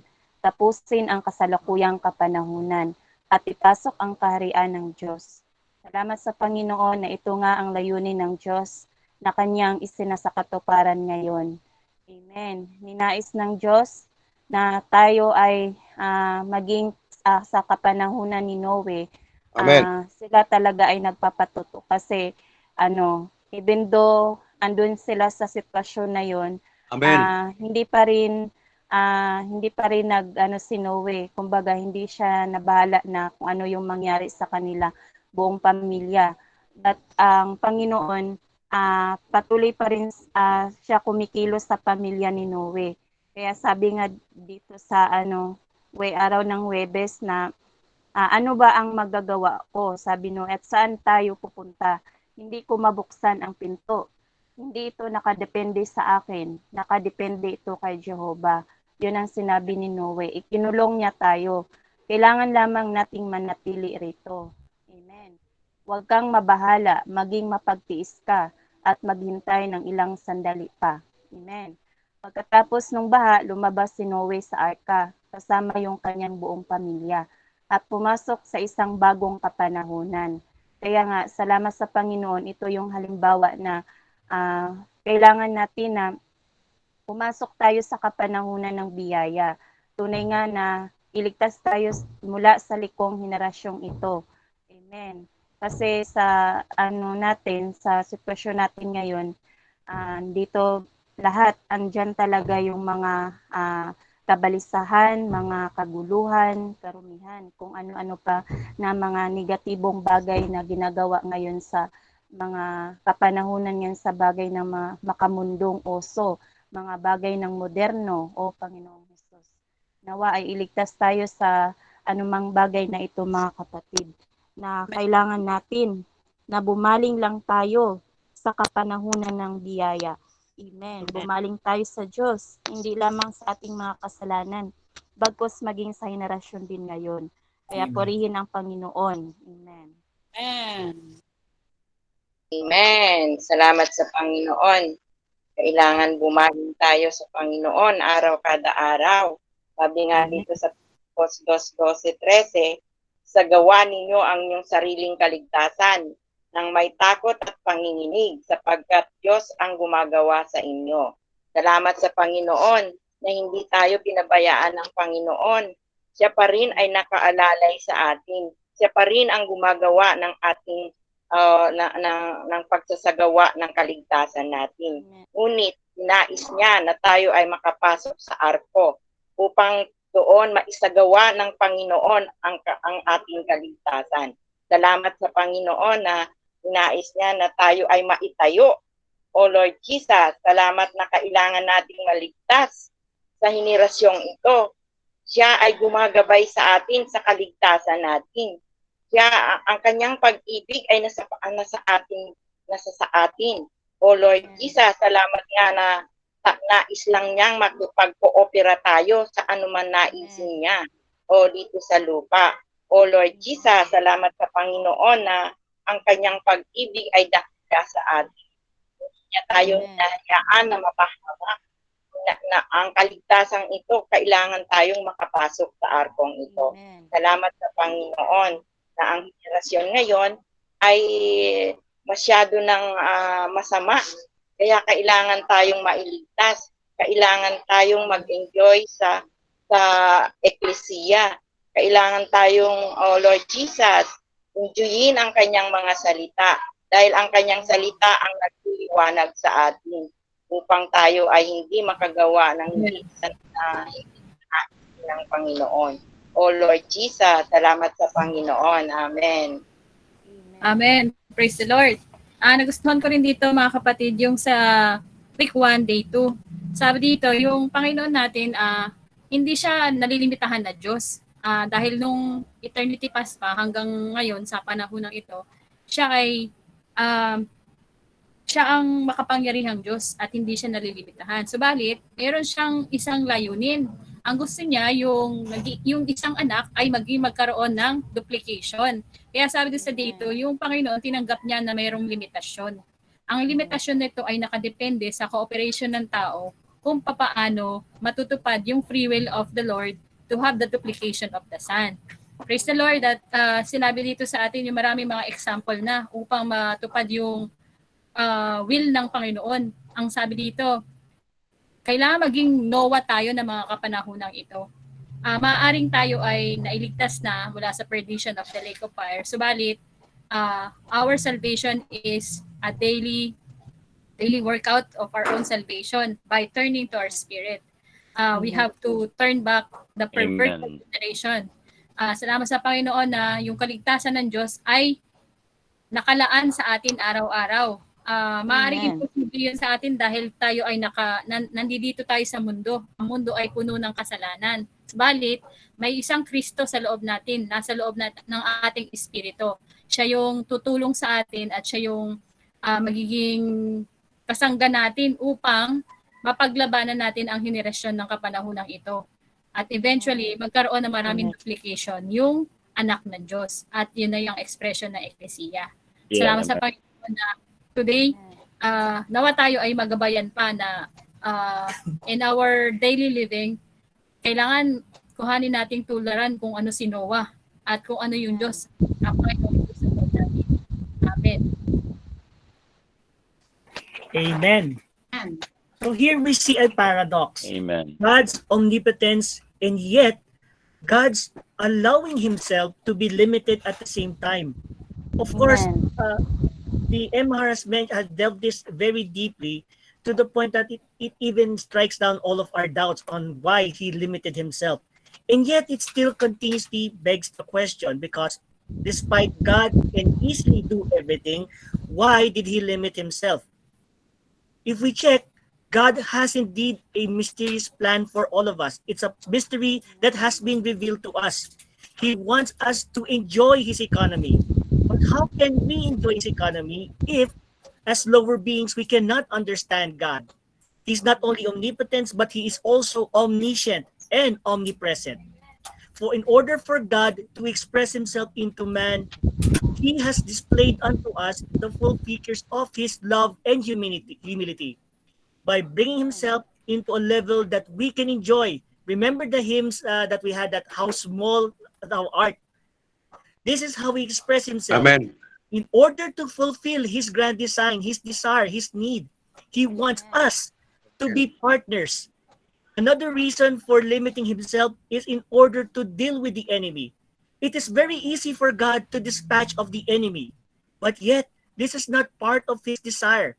He wants creation to match creation.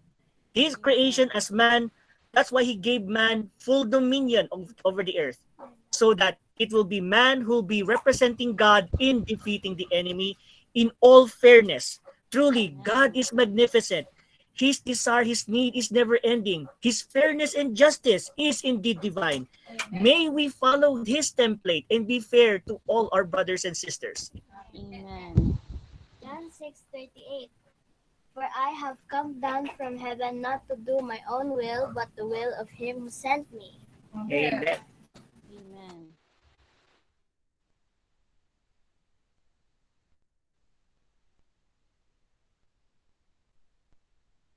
Amen. Amen, Lord Jesus. Salamat sa Panginoon. Amen. Pinakita nga dito day 4 na meron lamang dalawang bagay ngayon sa lupa. Amen. Yung una, ang liko at masamang henerasyon. Din yung pangalawa, yung eklesiya bilang sama-samang kahayagan ni Kristo. Amen. Salamat sa Panginoon na kung magiging sama-samang kahayagan tayo ni Kristo sa buhay eklesiya, kailangan nating maging kasalukuyang pamilya nito. Amen. Na yung pamilya ni Noe na itinayo na ang sama-samang Kristo bilang arka na sasagip sa atin mula sa liko at masamang henerasyon. Ito yung maghatid sa atin tungo sa darating na kapanahon na ng kaharian ng Diyos. Amen. Yung binanggit dito, ang arkang itinayo ni Noe ay isang sagisag ni Kristo bilang kaligtasan ng hinirang ng Diyos. Ang arkang itinatayo ngayon ay ang sama-samang Kristo. Amen. Ang eklesiya bilang ating kaligtasan. Salamat sa Panginoon mga kapatid na tayo ngayon ay nasa buhay eklesiya na. Amen. Ito yung kasalukuyang arka. Amen. Upang tapusin ang kasalukuyang kapanahonan. O Panginoon Jesus. Tinais ng Diyos na iligtas tayo sa pamagitan ng arkang ito. Oh Lord Jesus. So, ah, salamat sa Panginoon na ah, binanggit dito na pinahalagahan ng Diyos kung tayo ba ay nasa arka. Amen. Ang wastong buhay, eklesiya o wala. Ninais na tayong maging bahagi ng sama-samang Kristo, bahagi ng patotoo ni Jesus. Amen. Salamat sa Panginoon na tunay nga na sa loob lang ng wastong buhay, eklesiya, tayo ay mailigtas mula sa liko at masamang henerasyon na ito. Amen. Bagamat dito tayo namumuhay sa mundong ito na puno at liko ng ah, masamang henerasyon, But praise the Lord. Amen. The Lord preserve us in the church life. Amen. Kailangan lang talaga nating patuloy pang i-enjoy si Lord. Patuloy nating kaugnayin siya lagi. Amen. Upang ito ay magsanhi sa atin na tayo ay maligtas sa ating daily living. Amen. Bagamat maraming mga attraction sa day before, binanggit doon na pag once nakapasok tayo sa isang department store, nandun lahat yung mga attraction lalong-lalo na sa mga sisters na maging sa sarili ko din, nandun sabi wow, ang ganda no, mga maraming sales. Pero thank the Lord na the way we turn into our spirit. Amen. Ito yung magsanhi sa atin mga kapatid na tayo ay mailigtas. Amen. Mula sa henerasyon, sa masamang henerasyon na ito. Amen. Nais lang natin na patuloy na mamuhay sa loob ng eklesiya upang sama-sama nating ano sama-sama tayong maitayo. Amen. Bilang kahayagan ni Kristo at maibunga tayong mga mandaraig sa kapanahonang ito. Amen. Amen. Amen.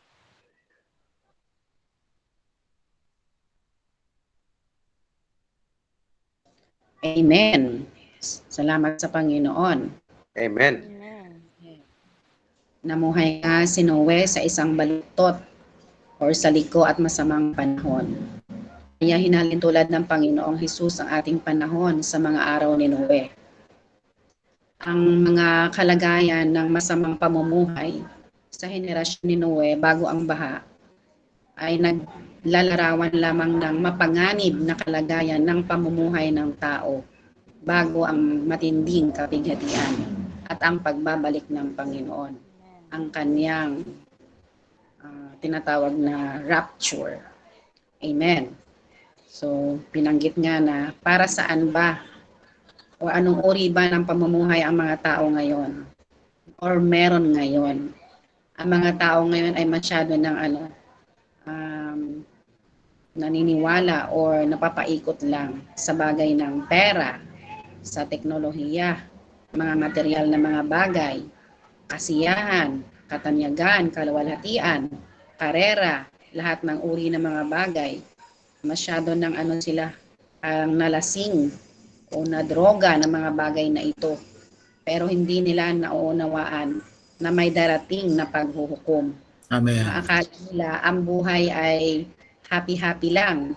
Panay kain, panay inom, panay kasiyahan, panay party-party. O Panginoong Jesus, na hindi man lang na naalintana na may darating na paghuhukom. Kaya kung ninanais natin na makabahagi sa rapture ng mga overcomers sa nalalapit na pagbabalik ng Panginoon at makatakas tayo sa, malak- sa matinding kapighatian, dapat pagtagumpayan natin yung ganitong kakaibang epekto ng pamumuhay ng tao ngayon. Binanggit nga na sa panahon ni Noe, busy, busy ang mga tao, di ba? Busy sa pagkain, sa pag-inom, sa pag-aasawa, pinag-aasawa. Ngayon din, ganun din ang sitwasyon. Lahat ay busy. Kumbaga, akala nila yun lang ang buhay.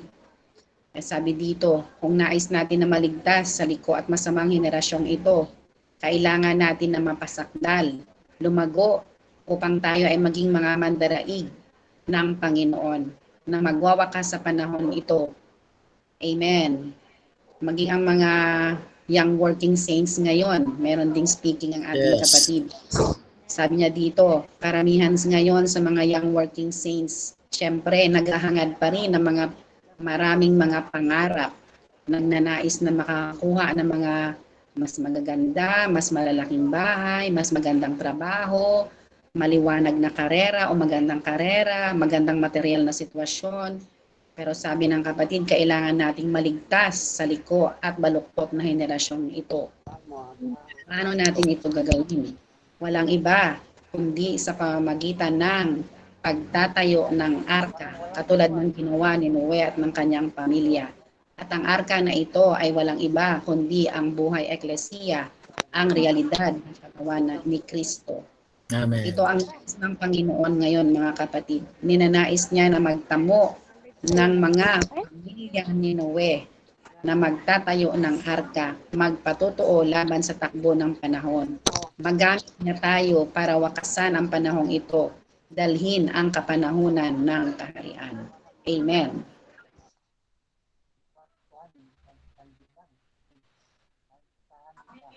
Amen. Praise the Lord. Salamat sa Panginoon.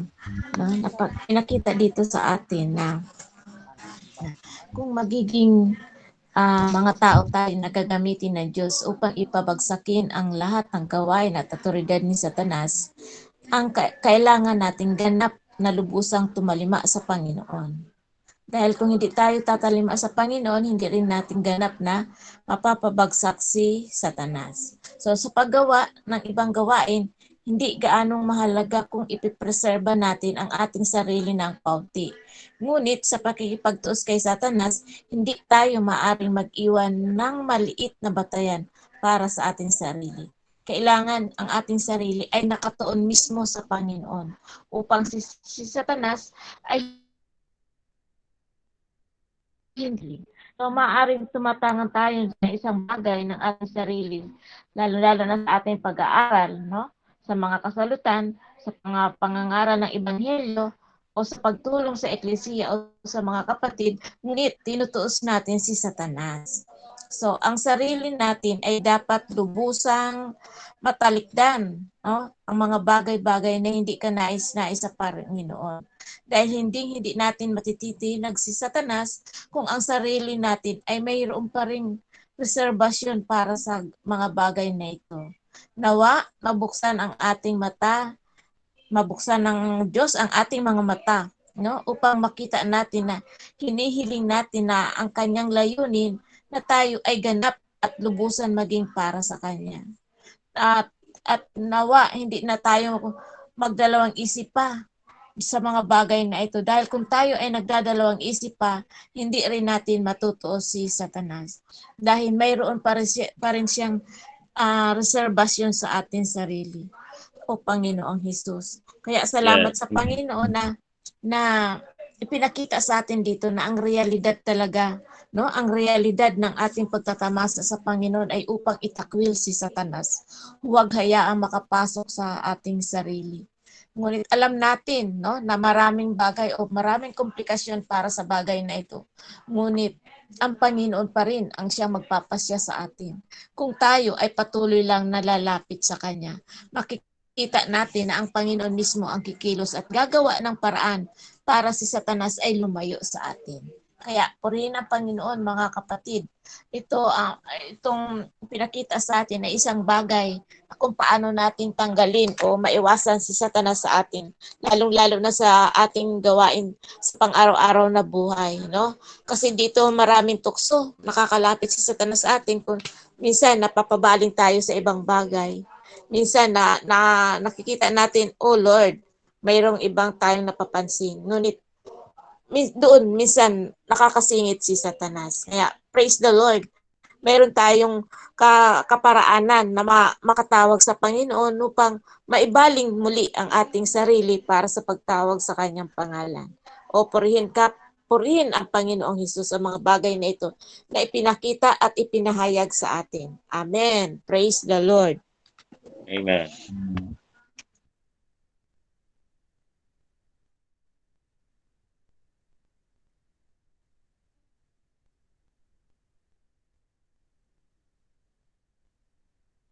Amen.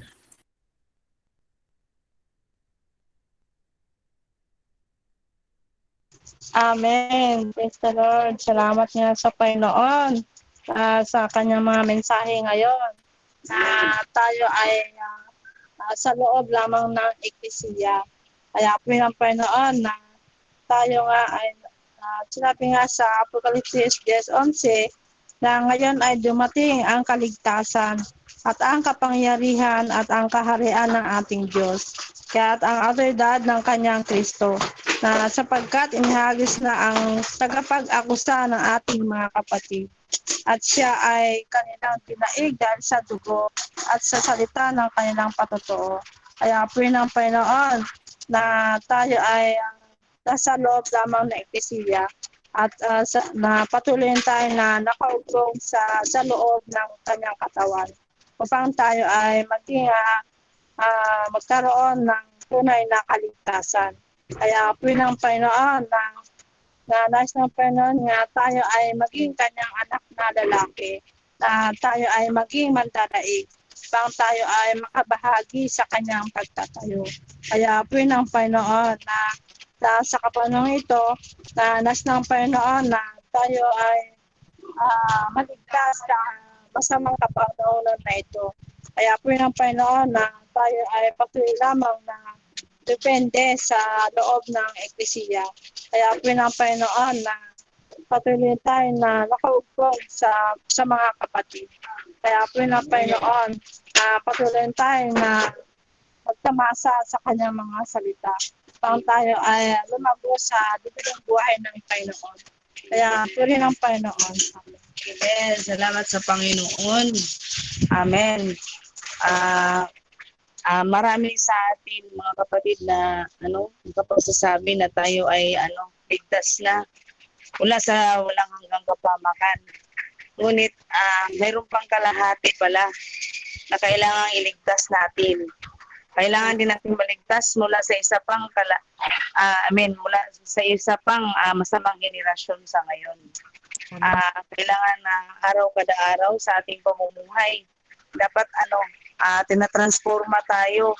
Maraming mga kapighatian maraming mga problema sa ah, ating mga pamilya. Subalit ah, ito yung ano ito yung kalahati kalahati sa kailangan din natin maligtas sa kalahating ito sa liko at masamang henerasyon kaya ah, salamat kailangan nating makipagtulungan sa Panginoon sa panahon ngayon kailangan nating Amen. makipagtulungan ah lahat ng mangyayari kailangan nating magsabi na Amen. Amen sa iyong gawain. Kaya salamat sa Panginoon, kailangan nating masagip mula sa likong henerasyong ito at pumasok sa positibong panig. Amen. Papasok tayo sa arka na siyang ah, buhay eklesiya sa ngayon. Ito yung wastong buhay eklesiya sa ngayon. Amen. Kailangan din natin na ano, ah, maaring ligtas man tayo ah, sa loob ng maraming taon. Ah, hindi tayo naiwalay mula sa pero hindi pa rin tayo naiwalay mula sa likong sanlibutan.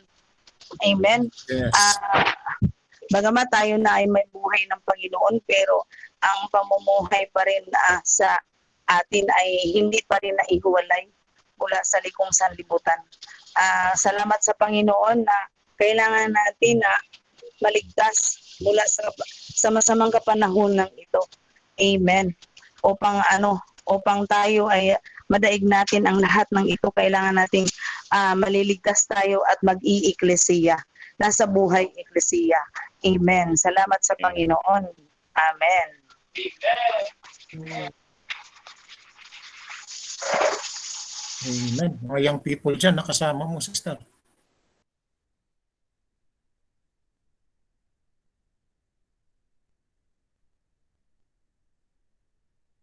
Amen. Oh, mga young people sa taas. Praise the Lord. Amen. Amen. Praise the Lord. Enjoy ko nga dito ng mga kapatid na makita natin na meron pa ang kailangan ng Diyos sa kasalukuyang kapanahunan. Na makikita natin na hindi lang tayo, mga tao, yung may mga pangailangan. Maaring ang ating mga panalangin ay para lang sa ating mga ambisyon o sa ating mga kagustuhan na hinihiling natin sa Panginoon. Makikita natin na dapat na makita natin na meron ding naisin ng Panginoon. No? Hindi lang tayo yung may naisin sa ating mga sarili. Na kailangan nga ng, ng, ating, ng ating Diyos na magkaroon ng group of people na ah, mag- na magkaroon na, na mabunga ang anak na lalaki. Amen. Nakita natin dito na ang lalaking anak ay ang tanging ah, mandaraig ay kinapalooban ng lahat ng mandaraig. Amen. Amen. Pray ng Panginoon na kailangan natin makipag-coopera sa naisin ng Panginoon. No, kung wala ang kung wala ang isang lalaking anak at isang rapture, hindi makagawa ng isang panahon ng pagkilos ng Diyos. Kaya purihin ng Panginoon na dapat ngayon, uh, hinihintay na ng Diyos yung lalaking anak na ah, ma- may bunga. No? Kaya purihin ng Panginoon na sa lahat ng panahon ng pagkilos ng ating, ng ating Diyos, ang lalaking anak ang pinakadakila. Sapagkat inaalis nito ang kapangyarihan ng tao at ang kapangyarihan ng Diablo. At pinapasok nito ang kaharian. Amen. Purihin ng Panginoon. Amen. Amen. Amen. Amen. Lord Jesus. Salamat sa Panginoon Jesus. Ah, na-enjoy ko nga dito mga kapatid na sa unang linggo nating MR na titulo nga dito ay pinaka-main title ay Ang Pangailangan ng Diyos sa kasalukuyang kapanahunan. Amen. Na-enjoy ko nga dito mga kapatid na upang mangyari nga ang kanyang kalooban na si Jesus na sa lupang ito ay, at matupad ang kanyang walang hanggang layunin, kailangan ng Diyos ang ating pakipagtulungan. Amen. Amen. May sasagawa lamang natin ng, ng, ng Diyos sa lupa kung ano ang kanyang pinalano sa langit kapag nagkaroon siya ng mga tao makipagtulungan sa Kanya. Amen. Amen. Salamat sa Panginoon Jesus na kinakailangan ng mga tao ito ay mayroon ng ah kinakailangan ng Diyos ng mga tao sa kapanahonan ito. Amen. Kailangan di, kailangan niya ng Diyos ng tao upang mabawi ang lupa. Amen. Sabi nga dito mga kapatid na nilikha ng Diyos ng tao upang magkaroon ng kapamalaan sa ibabaw ng lupa upang supilin ito, lupigin ito, at sa gayon ay mabawi ang lupa para sa Diyos. Amen. At sabi rin dito na kailangan nating tapusin ng, ng Diyos. Ah, kailangan tapusin ng Diyos ang kapanahonan ito sa pamamagitan ng ah, ang sitwasyon nga na ito ay bago ang pagdating ng Panginoon. Ito ay ang magiging katulad ng mga araw ni Noe. Na kung Amen. saan lahat nga sa araw ni Noe ay lulong na sa mga alak at mga masamang bagay. Amen. At salamat din sa Panginoon na sa araw ng Sabado, kinakailangan ng Diyos ang lalaking anak para sa kanyang dakilang pangpanahon ng pagkilos.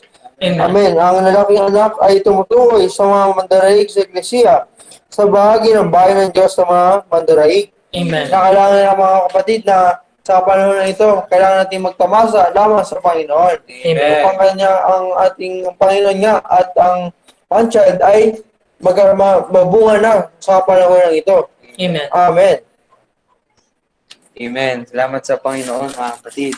Ang enjoy ko dito yung um, sa day one. Kailangan mabuksan ang ating mga mata upang makita na may mga limitasyon ang Diyos at upang makita kung paano tayo dapat makipagtulungan sa Kanya. Amen. Amen. Na sinabi dito na kinakailangan ng Diyos yung tao Amen. upang mabawi ang lupa. Amen. Ano itong lupa na ito? Ito yung sa kapanahonan ni Noe. Amen. Amen. Na kailangan ng Diyos na gamitin ng tao upang tuusin ang kanyang kaway. Amen. At nilikha niya ang tao para sa layunin ito. E nais ng Diyos na tuusin ang kanyang nilikhang tao, ang kanyang natisod na nilikhang si Satanas. Amen. Salamat sa Panginoon Amen. na kailangan tapusin ng Diyos ang kapa- kapanahonang ito na dapat um, ah, ah, mamuhay tayo sa loob ng eklesiya, ang arka. Amen. Yan nais ng Diyos na iligtas tayo sa pamamagitan ng arkang ito mula sa likong henerasyon at ihatid tayo sa kaharian ng Diyos. Amen. Amen. Tuloy lang tayong um, um, nasa, ar- nasa arka, kap- nasa arka mga kapatid. Amen. Ah, ang, ang arka na ito, ito yung eklesiya ngayon. Amen. Ah, patuloy lang tayong um, um, um, makipagtulungan sa Panginoon. Amen. Amen. Amen. Sabi dito na in order for His will to be done on earth and for His eternal purpose to be to be fulfilled, God needs our cooperation. God wants the human will to be on His side. Amen. As the member of Christ's organic mystical body, we are either expressing Him or limiting Him. Amen. The Lord needs to bring us to the point where we have nothing to hinder Him from doing whatever He wills. So once the Lord has brought us to the place of total responsiveness to Him, we will have a free and unhindered way to way to ac- accomplish His will. Then Amen. there will be nothing that God cannot do to carry out His purpose on earth. Kaya mga Amen. kapatid, tayo ay makipag-cooperate sa Panginoon. Kung ano yung will niya, yun din dapat ang will natin. So, ma-fulfill, ma-fulfill natin yung purpose ng Panginoon. Ang Amen. kailangan lang talaga natin ay makipag-coopera. Amen. Amen. Wala kayang title rap. Amen, brother. Amen. Praise the Lord. Salamat sa Panginoon na salamat sa Panginoon na kailangan natin na mabawi. Sabi ito, kailangan natin, ah, kailangan tapusin ng Diyos ang kapanahon ng ito. Amen. Lord Jesus, salamat sa Panginoon na ang panahon ni Noe, hindi ito ah, pareho din sa panahon na natin ngayon mga kapatid. Hindi ito na iba. Ang panahon na ni Noe, ah, kumakain sila, umiinom, ah, nag-aasawa. Pareho din nga sa atin ngayon. So, salamat sa Panginoon na si Noe, ah, naligtas si Noe hindi lamang sa paghahatol ng Diyos, pagkus gayon din sa liko ng puktot at masamang henerasyon. Amen. Salamat sa Panginoon na ah, nang pumasok na si Noe sa, sa si Noe, ah, nang pumasok na si Noe sa arka, sinara ng Juba ang pinto. Salamat sa Panginoon kahit paano pang gagawin ni Noe, eh hindi naman siya ang nagsara kundi si Jehovah. At yung mga nalunod, kahit anong sigaw nila Noe, pasakya, may wala na si Noe magagawa kasi Jehovah ang nagsara. Salamat sa Panginoon na kailangan natin sa ang sa panahon na ngayon, mao ang, ang, ang eklesiya, ang arka ngayon, ang, ang arka ngayon ang nasa eklesiya. Salamat sa Panginoon na kailangan lang natin manatili sa eklesiya. Ay ang panahon ni Noe, hindi lang hindi lang daw nga sila lang Noe ang ah, ah, hindi lang sila yung uh, nanampalataya sa Panginoon, natakot sa Panginoon, kundi marami pang iba ah, na sabi pa nga dito na ah, ah, sa panahon na nyo, maraming higit pa nga walong tao may takot sa Diyos at sumampalataya sa Kanya. No, sa mga sinaunang ninuno na muhay sa loob ng uh, mabahabang panahon sa pagiging pagkilos, tinuruan sila na kanilang kalaway, katlo, o nga sumusunod na relasyon na matakot sa Diyos at ang tiwala sa Kanya. Kaya nga nakatitiyak tayo sa bukod kay Noe, ang kanyang pamilya, tiyak na ma- marami ang sumampalataya sa Diyos. pareho din sa atin ngayon, hindi lang tayo ang ah, tayo ang sumalatay sa Diyos kahit yung mga nasa Christianidad, ah naniniwala din sila nga mayroong Diyos.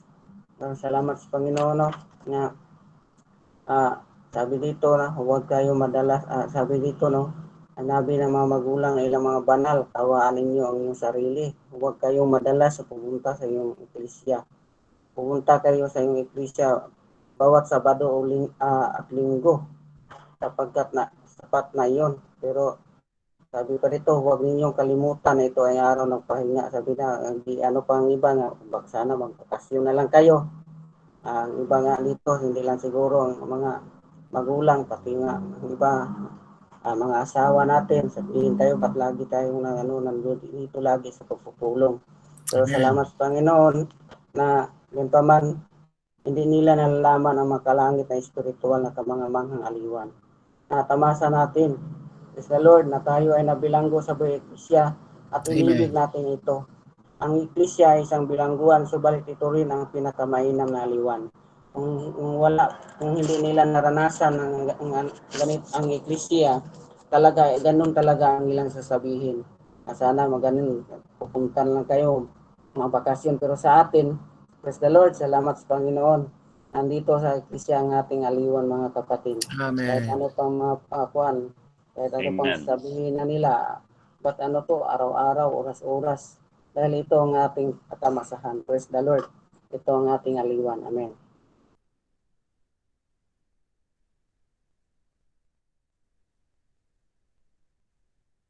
Amen. Amen. Ang Panginoon mga kapatid. Ah, nagustuhan ko yung punto na kailangang tapusin ang kapanahunan, lumang kapanahunan at ipasok ang bagong kapanahunan. Ah, purin ang Panginoon. Ito yung pangangailangan ng Panginoon sa ngayon. Ah, ang ipasok ang bagong kapanahunan ay ang ah, paggawa sa eklesiya mga kapatid. Kung titingnan natin yung mga araw ni Noe, ah sa panahon ni Noe, tinapos ng Diyos ang lumang kapanahunan sa pamagitan ng baha. Pero sa mga araw ni Noe, ah tinapos ni Noe ang lumang kapanahunan sa pamamagitan ng pagtayo ng arka. Kaya mga araw ni Noe, hindi pa dumating ang ba ah, tapos na ang lumang kapanahunan. Bakit? Kung hindi Yes. natapos para kay Noe ang lumang ang lumang kapanahunan, hindi niya may tatayo ang arka. Kasi kung anong ginagawa ng mga tao, ganun din yung gagawin ni Noe. Pero dahil Amen. natapos na ni Noe ang lumang kapanahunan, kaya na, naisagawa niya yung arka. Kaya po rin ang Panginoon sa ating kapanahunan ngayon, ang ibaling ang bagong kapanahunan ay hindi yung maghintay tayo ng kung anong taon dumating yung bagong kapanahunan. ang ibaling ang bagong kapanahunan ay ang ah, gumagawa sa eklesiya ng mag, magpapangsyon sa eklesiya. Hindi tayo maghintay ng kung anong taon maibaling ang kapanahunan. Hindi na ang ibaling natin ang kapanahunan ngayon o kailan natin ibaling ang kapanahunan nasa atin. Kaya nga sabi ni Apostol Pablo, ah ayan, work out your own salvation with fear and trembling. Dahil sa pan- ngayon yun eh, hindi yun hindi yun panahon na hihintay natin. Sa atin kung ibaling natin yung bagong kapanan o manatili sa lumang kapunan. Purihin ang Panginoon kung nais natin na maibaling ang ang ah, bagong kapanahunan, ah, kailangan uh, papangsyon tayo sa eklesiya. Amen. Purin on. Kasi dalawa yun, eh. dalawa yung bagay. Yung, yung pagiging nasa eklesiya at yung paggawa sa eklesiya. Ma- May, sabi ng kapatid, may mga nak- nakapasok sa arka na hindi hindi ligtas, hindi natapos ang lumang kapanahunan. Kasi yung arka sumasagisag lang yun sa ah, pagpasok sa arka sumasagisag yun sa eternal salvation. Pero yung paggawa sa arka, yun yung daily salvation lang. Kaya baliktad sa ating kapanahonan ngayon, kaya kapanahonan ni Noe. Sa kapanahonan ni Noe, unan, ligtas ni sa paggawa niya ng arka, niligtas niya yung niyang sarili sa araw-araw na ah, yung daily salvation para sa eternal salvation. Pero ngayon, ah, naligtas na tayo sa eternal perdition. Ang ating ah, ano to, pakipagbuno ay yung ating daily salvation.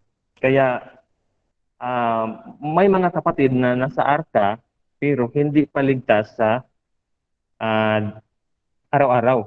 Amen. Kaya yung pagtatayo natin sa arka, ah, ano siya eh, sa ating, kara- sa ating karanasan, hindi tapos. Hindi tapos yung pagtatayo ng arka hanggat hindi dumating ang Panginoon sa ating experience. Kasi 'di ba yung yung bride, hindi matatapos yung pagpapaganda ng bride hanggat hindi dumating yung kasal. Ganito din yung ating ano, ating ah, ah, magiging karanasan sa ngayon. Ang ating pagtatayo, ito yung ating pagpapaganda. Matatapos lang ito kapag darating ang kapanahunan ng, ng kasalan. Kaya po rin ang Panginoon na um, ano to, isang ah, encouragement para sa atin mga kapatid upang maligtas pala tayo sa sa ano to, crooked and perverted generation, kailangan tayong magtayo ng arka sa ating kapanahonan ngayon. Amen. Amen.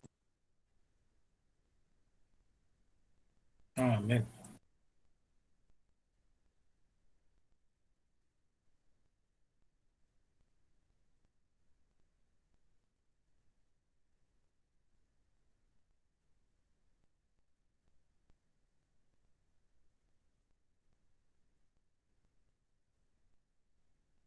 Amen.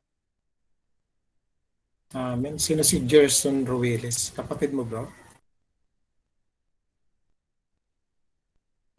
Yes, brother, kapatid yan ni Ronnie. Amen, napalaya. Amen.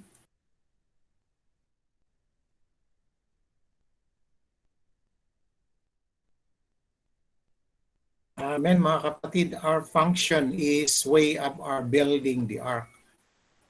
May we be encouraged.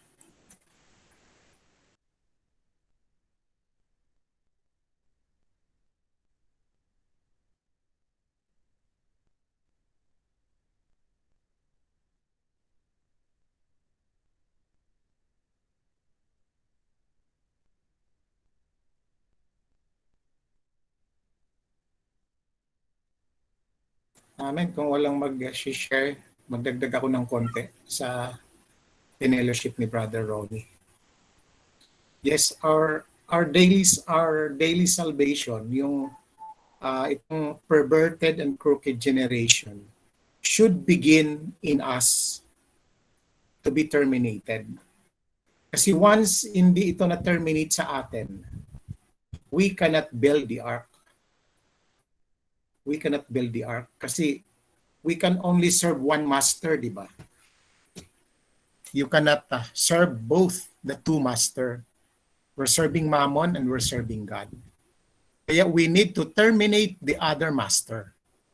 Then serve the our our master. Kaya kailangan nga matuos muna yung crooked and perverted generation in our being. Kasi kung hindi, magiging attached tayo dun eh. And we cannot be worker for the building of the ark. Sina Noe at saka pamilya niya, uh, di ba, hiwalay sila sa mga tao doon. Kinakantsawan nga sila. Ba't kayo nandyan sa bundok? Ba't di kayo bumaba dito at makipag uh, ano sa amin, pista? andun kayo, uh, nagtatayo kayo sa bundok pa kayo nagtayo. The church is in the mountain. Kaya nga if we are not positioned in the mountain, we will not see clearly kung ano ang sanlibutan. Pag tayo ay bumaba sa kapatagan, bababa din ang ating uri ng ating pamumuhay. We should remain in the mountain in a high position so that our vision is clear. And we will be one of those who are building the ark. Pag malinaw lagi ang ating pangitain. Pero pag tayo'y napababa, iba na ang ating nakikita. Nagiging mababa rin. Ah, dito lang kami. dito na lang ako ma, ah, makipamuhay itong mga kasama kong naglalasing at nag kung ano-anong ginagawa. We must be on the top of the mountain building the ark. And that day should not surprise us. It, it should not surprise us because we have already begun to left the crooked and perverted generation inwardly. Wala na tayo doon. Kaya the day will come, if many will be surprised, it means we have not still left the crooked and perverted generation. We're still part of them. Kaya hindi lahat yung nasa loob ng eklesiya ay naihiwalay na. Tama, medyo yung yung yung big yung umpisa ay magkaiba. Yung sinabi ni brother, sa atin, ah, yes, na nasa loob na rin tayo ng arka at naitayo na.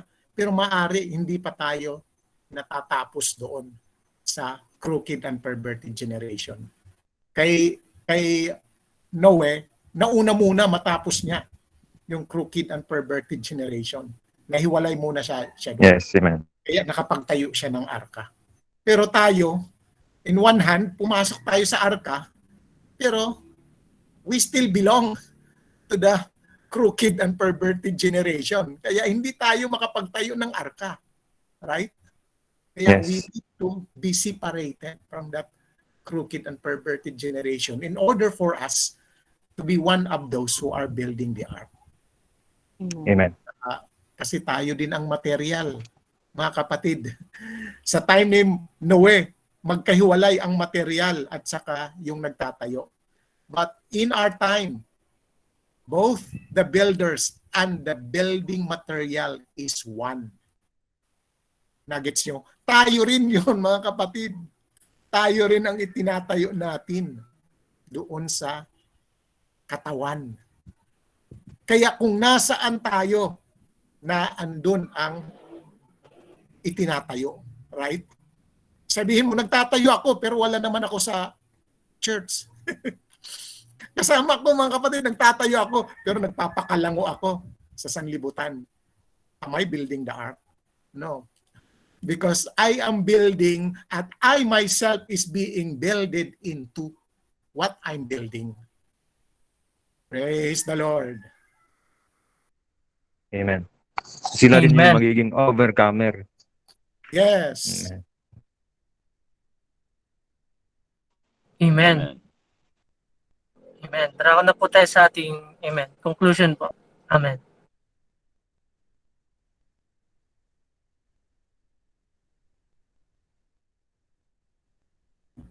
Amen. Amen.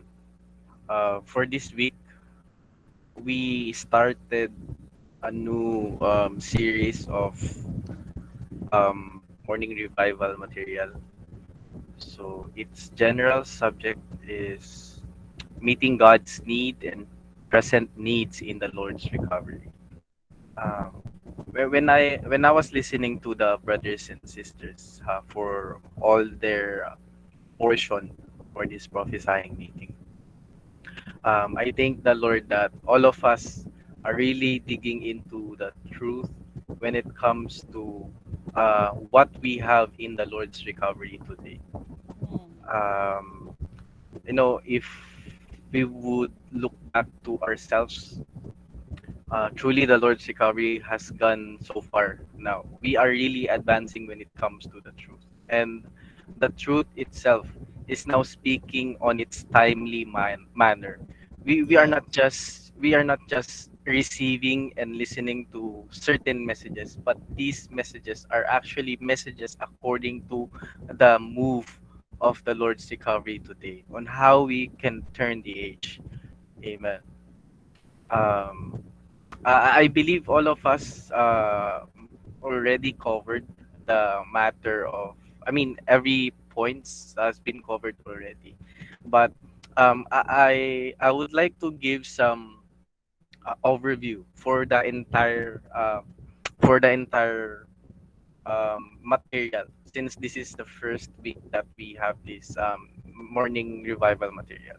So there, there are there are two phrases from the general subject which we have to pay attention. First, it's God. This is uh, it is God's need. Second, it is the present need. Know, these two phrases um, shows that you know God has a need. Um, all of us, uh, it's already part of our you know um, enjoyment or even our spiritual knowledge that uh, not only man has a need. As human beings, we have we have we have needs. However, we are already aware that God has a need. Now, um, then there are certain uh, points that these two phrases differentiate from one another. First, uh, when we say God's need, um, it varies from age to age. It's like in the Old Testament, um, Noah, uh, at his time, there is the need for a build uh, for a building of the ark so that they can be uh, these um, his family these eight persons can be saved from the crooked and pervert, perverted generation uh, while at david's time there is the need of building of tabernacle so there so that there can be a testimony for god at his at his time so every every age there is a time that there, there is there is a need that God has a need, uh, and this has been fulfilled through building. Uh, this is somewhat interesting. Whenever that God has a need, it has been fulfilled or accomplished through building. Um, uh, in 16th century, brothers and sisters, uh, I, I don't know if all of us are aware already. Um, this is the dark age when the Bible has been closed, but God opened a way uh, through Martin Luther to have a way to to recover the Bible. At his time, there's a need for for, for someone who would who would um, raise up so that the Bible can be open again uh, to not only to to to the Roman uh, priest, even to all the people. From this, uh, the recovery has been put from age to age up until today to our brothers, uh, brother Watchmani and Witnessly, and the recovery is also the present building of the church today. Uh, the recovery is the practical way of fulfilling God's need today. So now we are seeing that through building, we are fulfilling God's need. So this is the present need today, brothers and sisters. What God needs today is to have a group of people who would be a dispensational instrument for God to build his ark so that he can deliver this group of people, a family of a today's family of Noah, who can de- who can be delivered from the crooked and pervert, perverted generation and usher us into the coming age of the kingdom. So it, it's beyond uh, the truth that we uh, we are hearing ni- right now, brothers and sisters. I know all of us have, have are sharing these points, but um, my burden for today is uh, for us to see that we are today's um, we are today's family of Noah. When we say family, uh, we are not treating ourselves as you know as someone who is someone else. We are treating ourselves as family. Uh, when I touch this point, I I I remember a hymn. Uh, uh, it says there there's a line there. It says, "We are God's family." I know uh, this through this pandemic. When I was um, asking, I mean, when we when I was asking some of my work uh, colleagues at work and some of my, my friends uh, about pandemic, uh, what what gave uh, what realization did they have throughout the two years of pandemic? Uh, many of them answered, uh, we realized how important family was. Wow. Hearing this from unbelievers, so touching because they realize how important family is. That's why, I know, if you would check into statistics, I think mm, uh, through this pandemic, we had um, a lot of marriage being done uh, during the pandemic because of uh, the idea of having a family, the idea of you know uh, having the importance of family. Um, isn't it wonderful, brothers and sisters, that people nowadays are really seeing the importance of family? No, if you would, if you would just uh, consider, uh, it's somewhat usual lang, but actually this is still part of God's present need. Uh, in the days of Noah, what they are doing, they were drinking, they they were eating, they were drinking, they were marrying, they're getting, uh, they're giving into marriage. Is, is this, isn't it um, something that is happening also today to us, despite that we are experiencing pandemic? People are getting, uh, they're they're eating, they're more into eating, they're in, they're into drinking, they're getting into marriage, they're giving into marriage. Isn't it this? Isn't it something that you know God is already speaking through the environment that we have? Amen. if if people in the world today are seeing the importance of family family how much more we in the lord's recovery today we are not you know compared to them we are not considering family just like a family. In the eh, we know that we have our own personal families our biological family. Uh, this is the persons that we are living together inside the house. However uh, this is this is no this is something that god is not after uh, today. If we would uh, get into the spiritual significance god is after of today's family of noah this is the church today Amen. in my personal realization oh um um in the future in the near future uh, we might be leaving our own family and have our own but there is a family that we can never leave. This is the church today. Thank the Lord we have God's family. I hope that all of us Amen. see the importance of being in the church life. And uh, with this, I, I I really enjoy what day five mentioned, uh, particularly uh, on these verses, First Corinthians 12, 12, Acts 2, 40, 47 what enables us to save from this perverse age? It's actually churching. Wow, it's churching. Um, if uh, in our knowledge, you know, even we can say that the church is beautiful and lovely. Uh, we cannot be naive that ano, hindi tayo pwede maging manhid mga kapatid na there is a current problem in the in the local churches today. You know some point there are some problems on the in our families today. There is a problem in god's family today i was really touched Yes. that the way for us to be saved from this perverse age perverse age this crooked and perverted generation is churching i appreciate that Amen. we need you know not not only churching i know we are all limited uh, because of pandemic but what we mean by churching is being blended with the brothers and sisters so even Amen. online uh, having fellowship with the brothers and sisters uh, from different localities. This is actually churching brothers and sisters. And this is how we take care of god's family today. Hallelujah.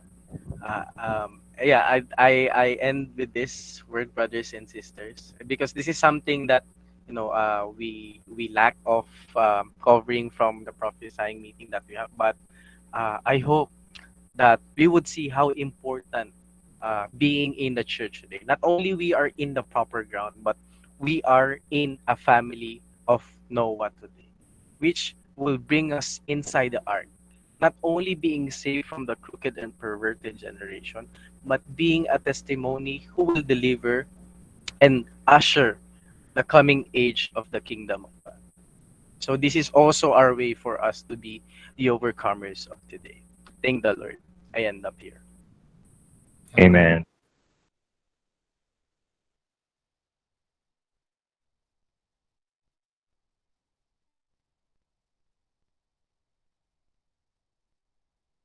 Amen. Yes, Lord, salamat nga Panginoon sa iyong pagliliwanag, Lord, sa pamamagitan ng uh, pagpapangsyon ng iyong katawan upang maipakita at uh, mabuksan, Panginoon, ang iyong natatanging pangangailangan uh, sa aming kapanahunang ito, Panginoon. Lord, lubusang nga kaming nagbubukas sa iyo, Panginoon. Lord, liwanagan mo pa kami, Panginoon, mga bahagi sa amin na nabibilang pa sa uh, uh, likong, likong kapanahunan ito upang lubusan kaming maihiwalay at maging kami ay para sa pagtatayo ng iyong arka. Ang pamilya ni Noe natatapos sa kapanahunan ito. Lord, Amen. ay nag-aalay kami ng aming sarili, Panginoon, kasama ng aking mga kapatid sama-sama kaming itayo mo sa isa't isa. Itayo mo bilang ang iyong katawan. Lord, ang iyong uh, pamilya, ang iyong arka, Lord, na tatawid tungo sa bagong kapanahunan para sa iyong patotoo, para sa iyong pagtapos sa kay Satanas, para sa iyong kaluwalhatian. Oh, salamat Panginoon. Amen. Lord, salamat sa iyong habag at awa uh, tinatamasa namin ang iyong di malirip na kayamanan na inyong binuhos sa loob ng iglesia upang kami ay lumago at gumulang sa buhay upang kami ay may tayo sa loob ng iglesia. Lord, kami ay para sa iyo at para sa iglesia. Amen. Nais naming may salin mo pa ang iyong sarili tungo sa loob namin Amen. upang kami ay maging isang mga mandarai na maibunga Amen. sa darating na kapanahunan. Oh, Lord Jesus. Amen. Salamat Panginoon sa liwanag na natanggap namin. Patuloy mo lamang kaming palakasin sa aming tatlong bahag.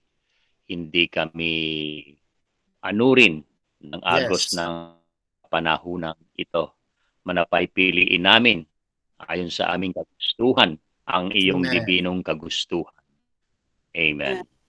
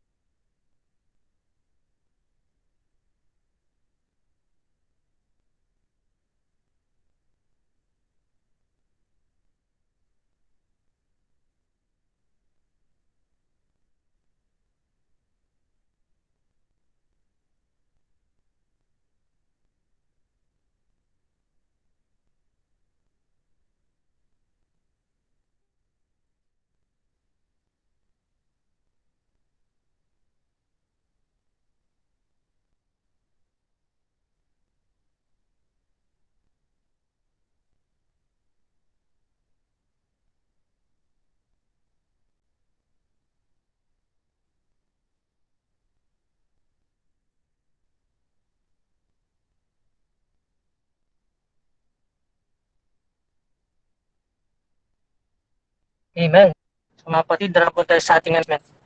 Amen. So, last day po natin ay 9.30 a.m. Yung Young People's natin is 1.30 p.m. Service meeting, uh, 3 p.m. Uh, sa Monday, Children's Serving Ones meeting, 8 o'clock p.m. Tuesday, live study and prayer meeting, 7.30 p.m. Wednesday, Wednesday night meeting, 7.30 p.m. Thursday ministry, meeting 7 o'clock p.m. Friday children's meeting run 8 o'clock p.m. Saturday children's meeting 10 o'clock a.m. Shepherding meeting 4 p.m.